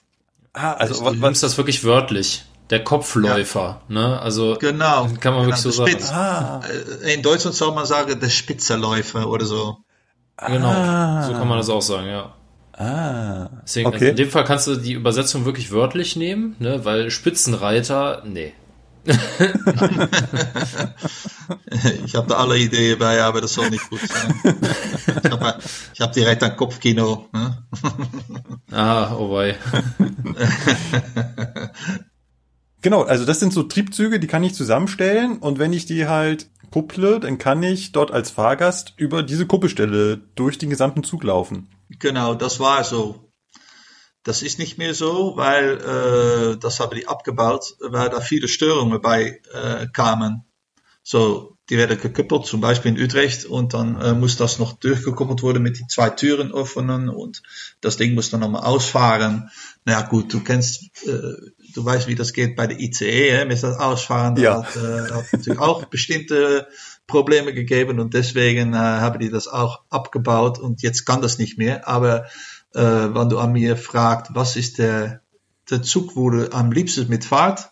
Der Koploper. Warum? Ah Mann, das ist, du bist der King of the Road.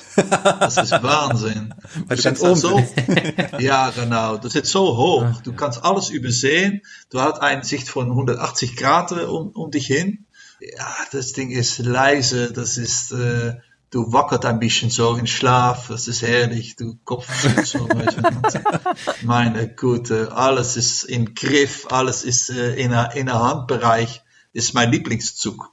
Ja. Wirklich. Ich glaube, ich habe davon schon mal ein Führerstandsvideo gesehen. Wenn ich das nochmal finde, packe ich das mit in die Shownotes rein. Ähm, da sieht man auch, wie sehr schön äh, hoch man dort sitzt und was man für eine schöne Übersicht hat. Ja, wenn wir äh, unter ein, äh, unter ein Viadukt fahren, dann kommt die äh, Fahrrad so nach unten. Dass du jedes Mal den Kopf einziehst. Äh, ja, ja, wirklich. Das ist äh, noch 30 Zentimeter für mein Gefühl von deinem Fenster weg dann, die Oberleitung. Das ist äh, krass um zu sehen. Ja. Lass mich raten, da kann man kein Fenster aufmachen. Äh, das, äh, in der Vergangenheit ge- geht das, aber das haben die auch äh, wieder äh, zugebaut mit, äh, mit der Klimaanlage, die da jetzt in ist. Aber da ist tatsächlich einmal ein Lokführer da ein Fenster verloren weil er da mit seiner Fahne hatte die Fenster offen gesetzt, das war so heiß da oben, und dann ist er vorbei ein Viadukt gefahren, aber äh, das war Außenprofil. Äh, Dann kannst du natürlich wel ein bisschen raten, was da passiert ist. Das Fenster war total weg und er hat nur noch Larm an seinem Kopf gehabt. ja. Oje, oje. Oh Äh, Mann. Gibt's da noch andere spannende, kuriose Fahrzeuge in den Niederlanden? Ähm, nee, nicht, nicht mehr so schlimm. Äh, alles, was, was, äh, was wir gehabt haben, was, was ein bisschen komisch war, das steht noch in den in de Museen. Und was jetzt dann neu kommt, ist alle nur Plastik. So, ja, was ist schlecht und was ist gut natürlich, ne? Ja, ja, Aber kurios nicht mehr, nee. ja. Ja, äh, bekannte Hersteller, also kriegt ihr auch Bombardier-Züge, Stadler-Züge, so das übliche, oder kauft man bei euch eher Alstom, oder sind das ganz andere? Na, die haben jetzt habe ich einen Zug gekauft, das kommt von CAF, äh, CAF aus äh, Spanien. Die bauen normalerweise Straßenbahnfahrzeuge und das bemerkt man auch, weil das ist eigentlich viel Plastik und äh, sieht natürlich gut aus, aber ich denke, das ist für zehn Jahre sieht das gut aus und dann piept und, und, und krast alles, denke ich. Und ja, es ist nicht so höhere Qualität wie früher ist es nicht mehr. Okay. Ähm, du hast ja schon durchblicken lassen, dass du die Baureihe 406 relativ gut kennst, weil das einfach daran liegt, dass es natürlich das Fahrzeug ist, mit dem du als Niederländer rüber zu uns nach Deutschland fährst. Stimmt. Wenn du jetzt mal dieses deutsche Fahrzeug mit den niederländischen Fahrzeugen vergleichst, gibt's denn da so grundsätzliche Unterschiede, wo du sagst, die Niederländer machen was ganz anderes, vor allem in ihrer Bedienung? Äh, mal so als Beispiel, ich habe jetzt einen Schweizer Triebzug kennengelernt, okay, die bauen das für Bremsventil falsch rum ein. Ja, nee, wir haben alles von Deutschland übernommen, um es so mal zu sagen. Das war Äh, nur eine wir, gute Idee. ja, äh, wir fahren, an, wir fahren an die richtige Seite, wir fahren nicht links, aber rechts. Ja. Und äh, deswegen haben wir natürlich auch das Bremsventil auch immer an die rechte Seite. Äh, aber die, ja, die 1700 Lok ist natürlich ein französischer Lok. Äh, aber dann haben wir äh, das so umgebaut, dass der Führerbremsventil auch wieder recht ist, sodass wir dann links sitzen, aber noch immer rechts bedienen. Ähm, ne, das, äh, das ist natürlich auch ein bisschen logisch, weil das ist äh, deine Muscle Memory musst du haben. Ja. Ähm, ist da etwas anderes? Ja, der äh, SIFA prüfen wir immer. Wenn wir einen Führerstand in Dienst nehmen, prüfen wir immer den SIFA, weil wir Züge haben, wobei wir den SIFA ja abstopfen können mit einer Schraube. Und deswegen müssen wir das äh, äh, grundsätzlich immer testen, ob die SIFA funktioniert, ja oder nein. Mhm, mhm. Äh, Und Bremsen ist auch immer, ihr zieht den Hebel zu euch, um die Bremse anzulegen und drückt sie von euch weg, um sie Ja, zu lösen. ja, Ja. ja. genau, genau gleich. Das ist, das ist kein andere äh, ja, Bedienungshandlung davor. Ja. Nee, das ist Ja. alles gleich. Fährt bei euch noch viel altes Rollmaterial rum? Ja, doch. Ja, aber wird langsam natürlich ausverziert. So, wir haben noch einen, einen Doppelstockzug, die haben wir eigentlich äh, geparkt, aber die kommt wieder zurück. Wegen, dass wir, ja, wir haben zu wenig Fahrzeuge und äh, deswegen äh, ja, wird das wieder zurückgezogen in den Dienst. Aber Zu alte, wenig Fahrzeuge. Woher kenne ich Ja. das bloß? Das ist irgendwie, Ja. weiß nicht, so vertraut, ne? Mysteriös. genau, das Ja. stimmt. Man sieht, äh, Eisenbahnen kochen überall nur mit Wasser. Ja, so ganz langsam nähern wir uns dem Ende unserer Fragerunde und jetzt komme ich mit so einen, so einen allgemeinen Fragen, die alles erschlagen. Und zwar, wenn du mal das deutsche und das niederländische Eisenbahnsystem vergleichst, macht ihr grundsätzlich was anderes bei der Eisenbahn? Grundsätzlich ist ein schönes Wort. Ähm, grundsätzlich nicht. Ja, wir machen nicht andere Dinge äh, bei der Eisenbahn, maar wenn du beide Regelwerke vergleichst, äh, ist es bei uns nicht nur einfacher, aber wir dürfen auch weniger. Hast du dafür mal ein Beispiel, was, was, was Ja. du nicht darfst, was du hier in Deutschland dürftest? Ja, äh, das schönste Beispiel, was ich immer sage, ist zurücksetzen mit Zügen. wir dürfen in den Niederlanden immer zurücksetzen, wann wir selbst Kopf machen können. Aber unsere Berliner Zug und unsere Nightjet-Zug zum Beispiel, da können wir nicht Kopf machen. Schaffners dürfen uns nicht mehr zurück, äh, ja, wie sagt man das, begleiten. Ja. Ja, und in Deutschland dürfen wir das noch, hè, mit 10 km/h. Ja. Du kennst die Voraussetzungen natürlich. Aber in den Niederlanden ist das nicht so. Da muss ein Hilfslok kommen an die, an die andere Seite, um mir zurückzuziehen. Ja, das sind von die Sache, das ist, wenn ich selbst Kopf machen kann, ist das kein Thema, dann kann das noch. Aber wenn ich selbst die Spitze nicht besetzen kann, dürfen wir nicht mehr zurücksetzen. Mhm. Und das sind natürlich Sachen, das ist aus die Regelwerk genommen. Also vorher konnten wir das natürlich auch. Das ist aus der Regelwerk genommen. Dann ändern die Leute sich bei äh, der Eisenbahn. Hè? Der Ältere gehen raus, Jüngere kommen da wieder bei. Und wenn ich dann sage als Alte, äh, ich bin 53 Jahre alt, ähm, wenn ich dann als alte Eisenbahner sage, das können wir einfach machen, das machen wir in Deutschland auch so, dann haben die direkt die Hose vor, want die denken dann, was kann da alles passieren und das muss doch nicht so sein und naja, klar, ich kann, das ist, äh, ich bin der dunkle Schott in der, in den Niederlanden, als das darum geht. Äh, ich, ich streite gegen Windmühlen und ähm, ja, schade um zu sehen, dass unsere Arbeit so abgebaut wird und dass da Leute sind, die selber die Arbeit nicht äh, machen, aber dann selber die Angst haben, die Unterbauchgefühl haben, wobei wir dann natürlich nicht so viel mehr dürfen oder können. Und das ist schade natürlich. So, wir gehen von 2500 Paginas äh, deutsche Regelwerk, äh, haben wir so ein, ja, 100 Paginas, denke ich, Maximum an Regelwerk. Äh, und das sagt, denke ich, genug. Wow. Also Also. 2500 Seiten versus 100 Seiten. Genau. Vielleicht ist es ein bisschen mehr, hè. ich, ich, ich übertreibe misschien ein Ja, bisschen, ja, aber, aber- es ist nicht viel, es ist äh, einfach so. Das ist toll, ja. Markus, hast du dir mal einen niederländischen Befehlsvordruck angeguckt? Äh, nein. Da, da kannst du irgendwie, ich glaube, sechs, sechs Sachen oder acht Sachen ankreuzen und das war's. So. Ja, Ne, also stimmt. hier Stop-Ton und Sehen, Bahnübergang und ja, im Obsicht reden, ja, und ein bisschen was noch und das war's. Aber hier den ganzen Kram, wie wir, wie wir regeln uns ja tot, ne? Die ganzen Befehle, die wir haben, ne? Äh, ja. Ja, ja, Ja. stimmt. Ja. Ja. Mir hat mal ein Kollege, der nach Frankreich äh, fährt, auch ein äh, Prinzip erklärt, was auch von dem deutschen System abweicht. Und zwar ist es bei der französischen Eisenbahn wohl so, dass die Lokführer viel weniger auswendig kennen müssen. Französische Lokführer müssen wissen, wann und wie sie ihren Zug anhalten. Mhm. Und danach können sie eigentlich auch alles nachlesen. Das stimmt. Ja, in den Niederlanden ist das so. Äh, wir haben auch ein Hotline, wie eigentlich in Deutschland, aber äh, ein gutes Beispiel, was ich davon äh, nehmen kann.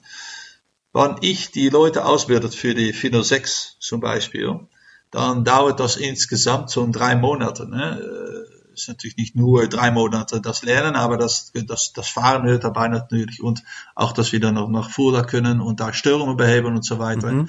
In den Niederlanden ist das so, du bekommst natürlich eine Ausbildung von zwei, drei Tagen für ein Fahrzeug und äh, da man, lässt man sehen, wie baut man das Ding auf, wie koppel ich, wie äh, entkoppel ich, wie äh, mache ich kleine Störungen, kann ich nochmal machen mit Türen und so weiter. Und äh, alle andere Störungen, das nicht während der Ausbildung besprochen wird, ist ganz einfach Hotline anrufen. Ja. Bei uns heißt das. MBN. Ja. Und dann wird man äh, so äh, bei, ja, beigesprochen und äh, genauso mit die Bremse und so weiter. In Deutschland hat man noch der Bremsberechtigte. Ich muss sagen, eigentlich müssen wir das auch wieder in die Niederlande reinschmeißen. Willen die natürlich nicht, kostet Geld, aber die haben so wenig Ahnung von Bremse, dass, äh, ja, das glaubst du nicht. Das ist Wahnsinn. Und äh, das können die Jungs eigentlich auch nicht wissen, weil die natürlich keine Ausbildung mehr bekommen davon. Ja, ja. Die wissen noch, wie die eine Bremsprobe machen natürlich. Das ist alles nochmal äh, natürlich gespeichert, aber so viel, dass du in Deutschland weißt, muss äh, zum Beispiel auch die SV309 ist der Schnellbremsbeschleuniger und tralalala. Das, so weit geht das dann nicht mehr. Hm? Das ist was, was ich äh, so Stück für Stück auch merke, dass wir in Deutschland noch sehr viel mehr Technik vermitteln, vor allem bei den Fahrzeugen. We- Weißt du, was dabei irgendwie auch bedrückend und beängstigend ist? Ne? Ich habe mittlerweile das Gefühl, dass wir schon zurückgehen und dass wir schon anfangen, zu wenig auszubilden. Wenn ich jetzt höre, wie das in den Niederlanden ist, dann denke ich mir ja, alles klar. An, andere machen noch Ja, viel. ich muss mir keine Sorgen machen. Eben. Ich meine, auch wir machen in der Funktionsausbildung halt teilweise keine Bremsprobeausbildung mehr, weil die Ja. Leute das nicht brauchen. Ja, das ist richtig, das ist richtig. Wir gehen auch davon weg. Aber nochmal zu der Technik. Ich habe mir mal von einem äh, TGW-Fahrer das erklären lassen. Sowas, was wir in Deutschland kennen, wenn du eine Fahrzeugstörung hin hast, dass du mal hier den Leitung, äh, den Leitungsschutzschalter auslegst oder das System neu startest oder so, das kennen die da auch nicht. Äh, die haben ihre, ihre festgelegten Vorgehensweisen und wenn das nicht ausreicht, dann muss halt Hilfe geholt werden. Ja. Dann, wie gesagt, der, der, der Schweizer Triebzug, den ich jetzt hier habe, da stellen wir als Deutsche auch fest, dass in der Schweizer Vorschrift, da stehen ganz wenig Hintergrundinfos drin. Wie die Systeme so funktionieren, Schaltpläne, Luftlaufpläne, alles sowas haben die nicht. Das interessiert die nicht. Nee, das stimmt. Das ist bei uns auch so. Leider muss ich sagen, weil es ist natürlich auch einfacher, selbst nochmal eine Lösung zu finden bei kleinen Störungen, dann, wenn du direkt nochmal mit die Hotline anrufst und dass der sagt, hast du das gemacht? Guck da mal nach. Ah, lauf mal nach dem. Bist du da? Siehst du da einen grünen Knopf? Nein, der ist rot. Oh, dann bist du falsch. Lauf mal zurück. Weißt du, das ist auch nicht so. gut, ne? Ja. Das, Und nach einer halben Stunde kommt dann die Frage, sag mal mal, reden wir eigentlich vom selben Zug? Nee, du bist mit einer ganz anderen Baureihe. Ach, so ein Mist. Ja, weißt du, was das Schlimmste, was ich das Schlimmste finde davon? Und das ist eigentlich, dass da Züge liegen geblieben sind, dass da ein, ein anderer Lokführer kommt und sagt, hey, das, du hast die Schalter hier umgekippt, hier, klack, hier, fahr mal. Oh, jetzt weiter wieder. Mein Gott, das ist doch das Schlimmste, was Ja. es ist, hey. Ja. Ja. Naja, gut. Aber gut, eine gute Ausbildung ist, äh, ist äh, sehr wichtig und ja, da stehe ich auch für und ich glaube, dass die Leute, die bei mir und eigentlich bei uns die Ausbildung bekommen, unsere Simulatorbediener sagen immer, äh, dass die froh sind zu sehen, wie gut wir ausgebildet sind. Und da sieht man auch das Unterschied, dass die holländische Lokführer, die die Wahl machen, um nach Inter NS International zu gehen, dass die auch tatsächlich das willen.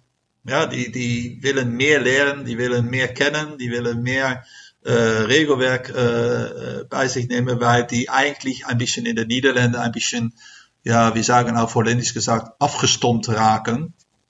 Ja, die, die, ja, die, die gehen fahren und denken, mein Gott, ist das mein Arbeit bis mein 65 Jahre oder 67 Jahre, was ist das mittlerweile?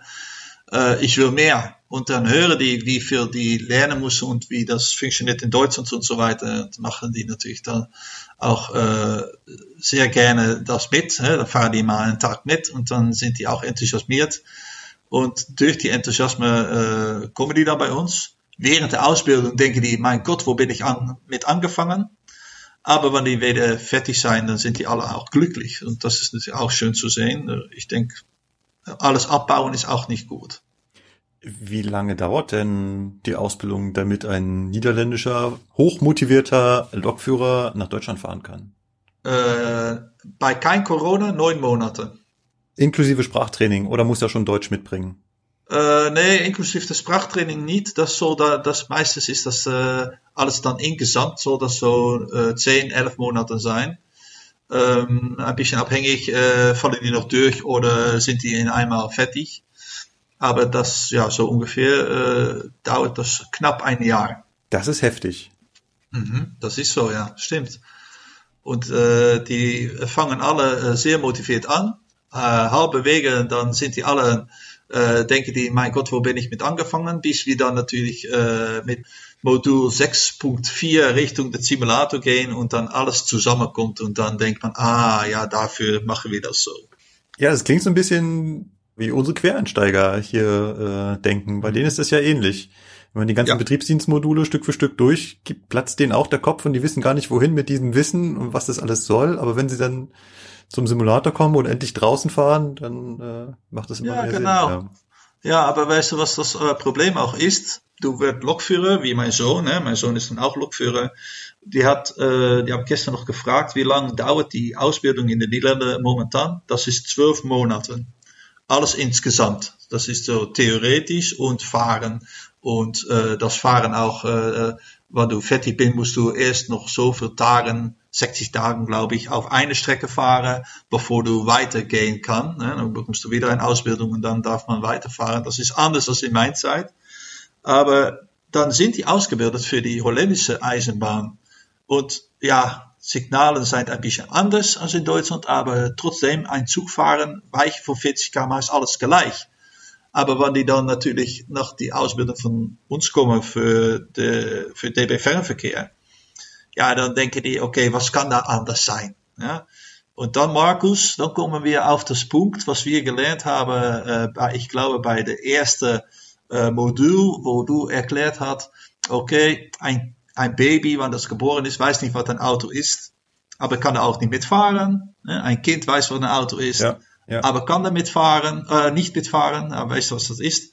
Und dann, wenn du natürlich deinen Führerschein hast, dann kannst du mitfahren, ne? bewusst. Und, und die Lokführer denken alle, ich kann schon fahren, so, es muss nur ein bisschen dabei kommen. Ja. Aber die fangen dann wirklich von unten ab an. Die wissen nicht, wo die mit anfangen und wissen auch noch nicht, wie das funktioniert. Und deswegen ist das eigentlich, eigentlich ein Schock. Ja? Du bist äh, eine erwachsene Person und dann äh, denkst du, oh ja gut, ein bisschen ein, ein Kurs, ein bisschen äh, Signale oder äh, Züge fahren, das geht schon. Aber damit haben wir es gehabt. Oh, ja, ich höre Piep, Piep, Piep. Jetzt ist das wieder weg. ja, ja, das kam vom Sebastian. Ah, gut. Was auch immer das war. Wahrscheinlich sein Wecker, dass er um die Zeit sonst aufstehen muss. Ach Nein, so. 12 Uhr auf dem Samstag ist 12 bei uns Uhr. Probealarm von der Feuerwehr. Ah, ja, ich stimmt, klar. Das ist bei der Feuerwehr. Ich dachte auch gerade, was ist das für ein Feuerbell? Das hat meiner und guckst du nach oben, nee, der ist, der verhält sich ruhig. naja. Nee, das war grad meiner 12 Uhr, jawohl. Okay, äh, Ja, das ist schön, weil dann weiß ich wenigstens, dass die Uhr richtig geht, danke. ja, ja, ja. 12 Uhr, das heißt, wir nähern uns auch dem Ende der Aufnahme. Zwei Fragen habe ich ganz spontan noch. Gut. Und zwar zum einen, wie weit fährt denn der niederländische Lokführer in Deutschland? Bis wohin kommt ihr denn? Ah, das ist eine gute Frage. Wenn du bei Cargo fahrt, dann äh, fahren die auch Österreich ein. Und bei LTE zum Beispiel fahren die ein Teil äh, Österreich in und äh, die fahren Richtung Polen. Aber wir von der Befern, of, äh, von Internet International, wir fahren äh, jetzt noch äh, bis Frankfurt eigentlich. So alles, was dazwischen ist, das fahren wir äh, Aken, über Aken nach Köln und so weiter. Das, das geht allemaal, aber normalerweise fahren wir nicht weiter dann Frankfurt. Bis Frankfurt. Ja. Okay. Und äh, ja, äh, eine der schönsten Fragen, wo wahrscheinlich auch nur der Deutsche nach äh, fragt, wie lange musst du arbeiten und wie viel verdienst du? Ah ja, das ist auch schön. Ne? Ähm, na, wir haben eine äh, Woche von 36 Stunden.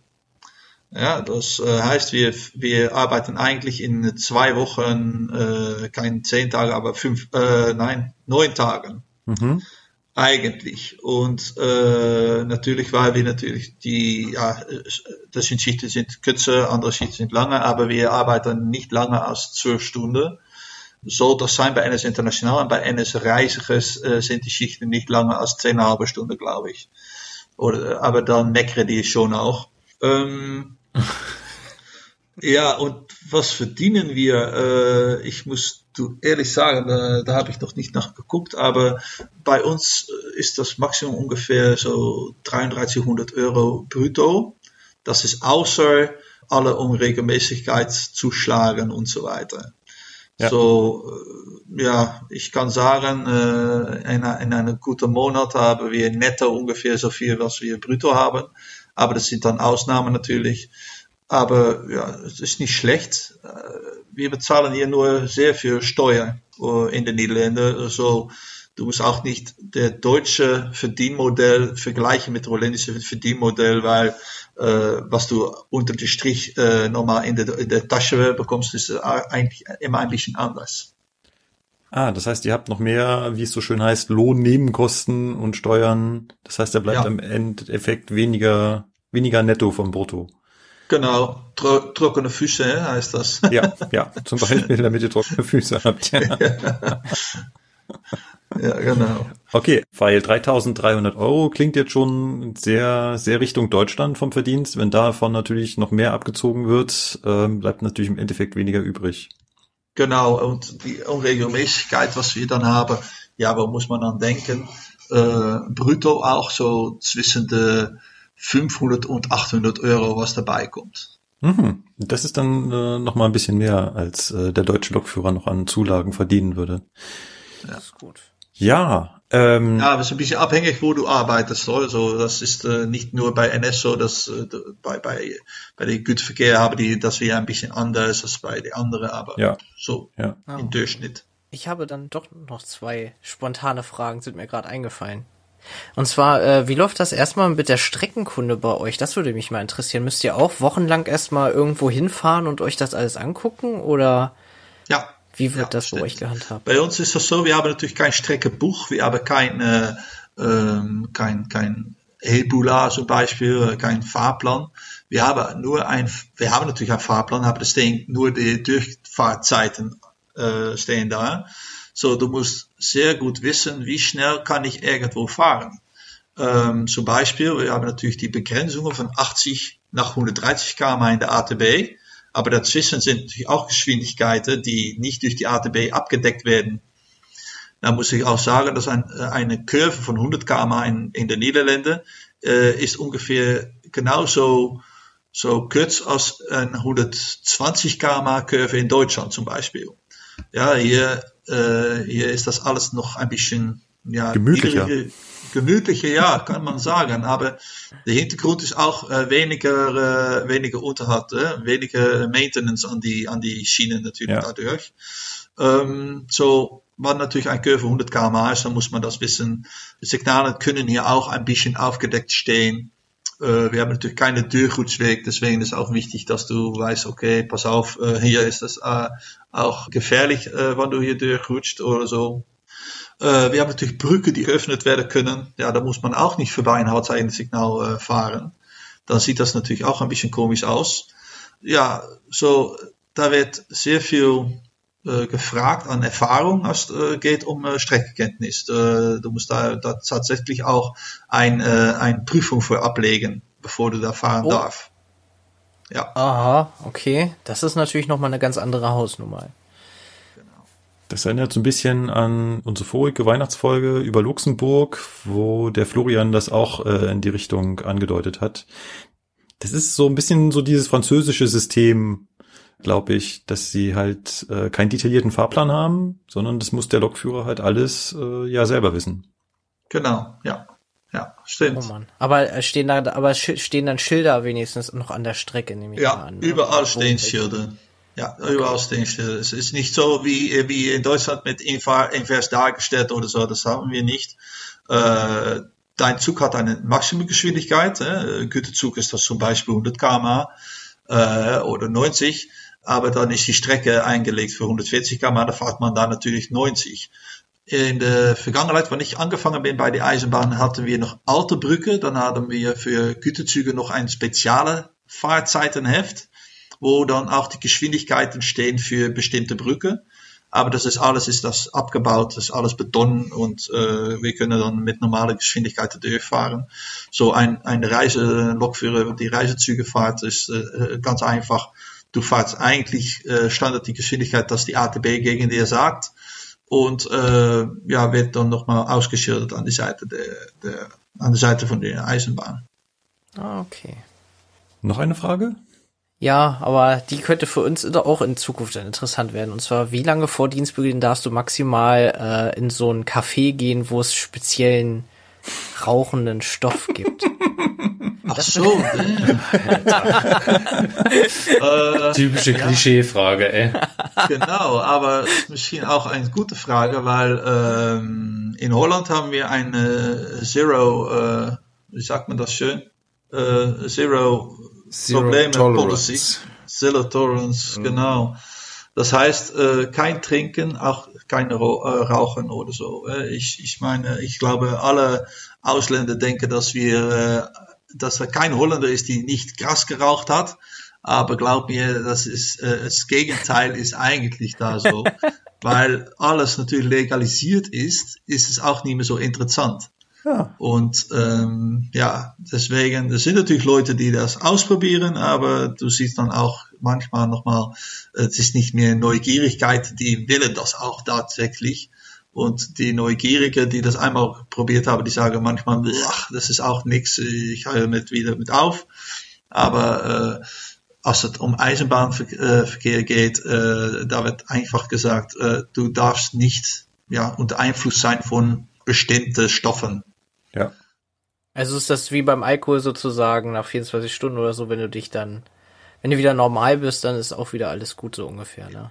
Ja, bei uns steht da dann keine Zeit davor, aber wenn die dann natürlich deine Nase ausschwappen oder dass du natürlich in so eine Tüte blasen musst und dann äh, sieht dann natürlich von, äh, äh, ja, äh, du hast getrunken oder so, dann ist das auch direkt äh, Ende mit, äh, mit, deine, mit deinem Job. Jo. Dann hätte ich abschließend noch eine Frage und zwar, was denkt ein Niederländer von der Deutschen Bahn? Oder allgemein ausgedrückt äh, von der Bahn in Deutschland? Ähm, de Niederländer, die da nichts von kennt, die sieht das nur als ein großes Romantik, äh, Romantik in Eisenbahn. Ähm, wegen die äh, Verschiedenheit an Signalen, Formsignale finden die alle noch geil. Ich muss sagen, das finde ich selbst auch noch. Äh, wir sind natürlich in Darmstadt gewesen, Markus, und das war Ja, ja. wirklich mein großes Spiel, Spielzeug für mir auch. Das war wunderschön. Ja, da muss ich kurz erklären. Äh, In Darmstadt ist ein Eisenbahnbetriebsfeld, wo eine Modelleisenbahn aufgebaut ist, die man mit Hilfe von echten, dort daneben gestellten Stellwerken bedienen kann. Und dazu gehört auch ein mechanisches Stellwerk. Und äh, das war, das war was ganz Besonderes. Das muss ich Edwin recht geben, ja. Ja, ja, ja. Da habe ich ungefähr anderthalb bis zwei Stunden dran verbracht. Das war sehr schön. Aber, Aber die äh, anderen haben es nicht hinbekommen, deswegen haben sich bei mir die Züge gestaut. Das war furchtbar. Oh, das ist ein bisschen ja, schade. Ja. nee, ich muss sagen, die, äh, äh, wie sehen wir dann äh, Deutschland, wenn du da nicht fahren, ist das natürlich romantisch und äh, sieht man auch äh, natürlich noch äh, gezogene Züge und so weiter. Das, das möchten die auch sehr gerne. Leute, die nach Deutschland fahren, die willen nicht anders mehr. Die äh, holländische Lokführer, die äh, nach Deutschland fahren, sagen allen, ja, ich will nicht mehr zurück. Äh, äh, die, eigentlich die Mixung zwischen von den Niederlanden nach Deutschland fahren, finde ich äh, schön und wir willen eigentlich noch weiter wegfahren. Das ist eigentlich äh, der Traum von den meisten jungen Lokführer bei uns, dass sie nochmal nach Basel durchfahren oder nach Berlin oder nach Hannover oder so. Äh, und äh, wir haben auch die, gegen Gerrit äh, gesagt, äh, komm mal einfach äh, mit deinen Leuten Richtung Amsterdam, da können wir auch nochmal Ja. zwischen Hannover und Amsterdam hin und her fahren. Aber gut, wir sollen mal sehen, was die Zukunft bringt. Gut, dann bedanke ich mich für dieses äh, wunderbare Interview. Mir hat es richtig, richtig viel Spaß gemacht. Ich hoffe euch auch. Ja, auf jeden Fall. Ja, definitiv. Ich fand's sehr interessant. War cool. Ich glaube, wir haben noch unheimlich viele Fragen rechts und links äh, liegen gelassen, aber ähm, ja.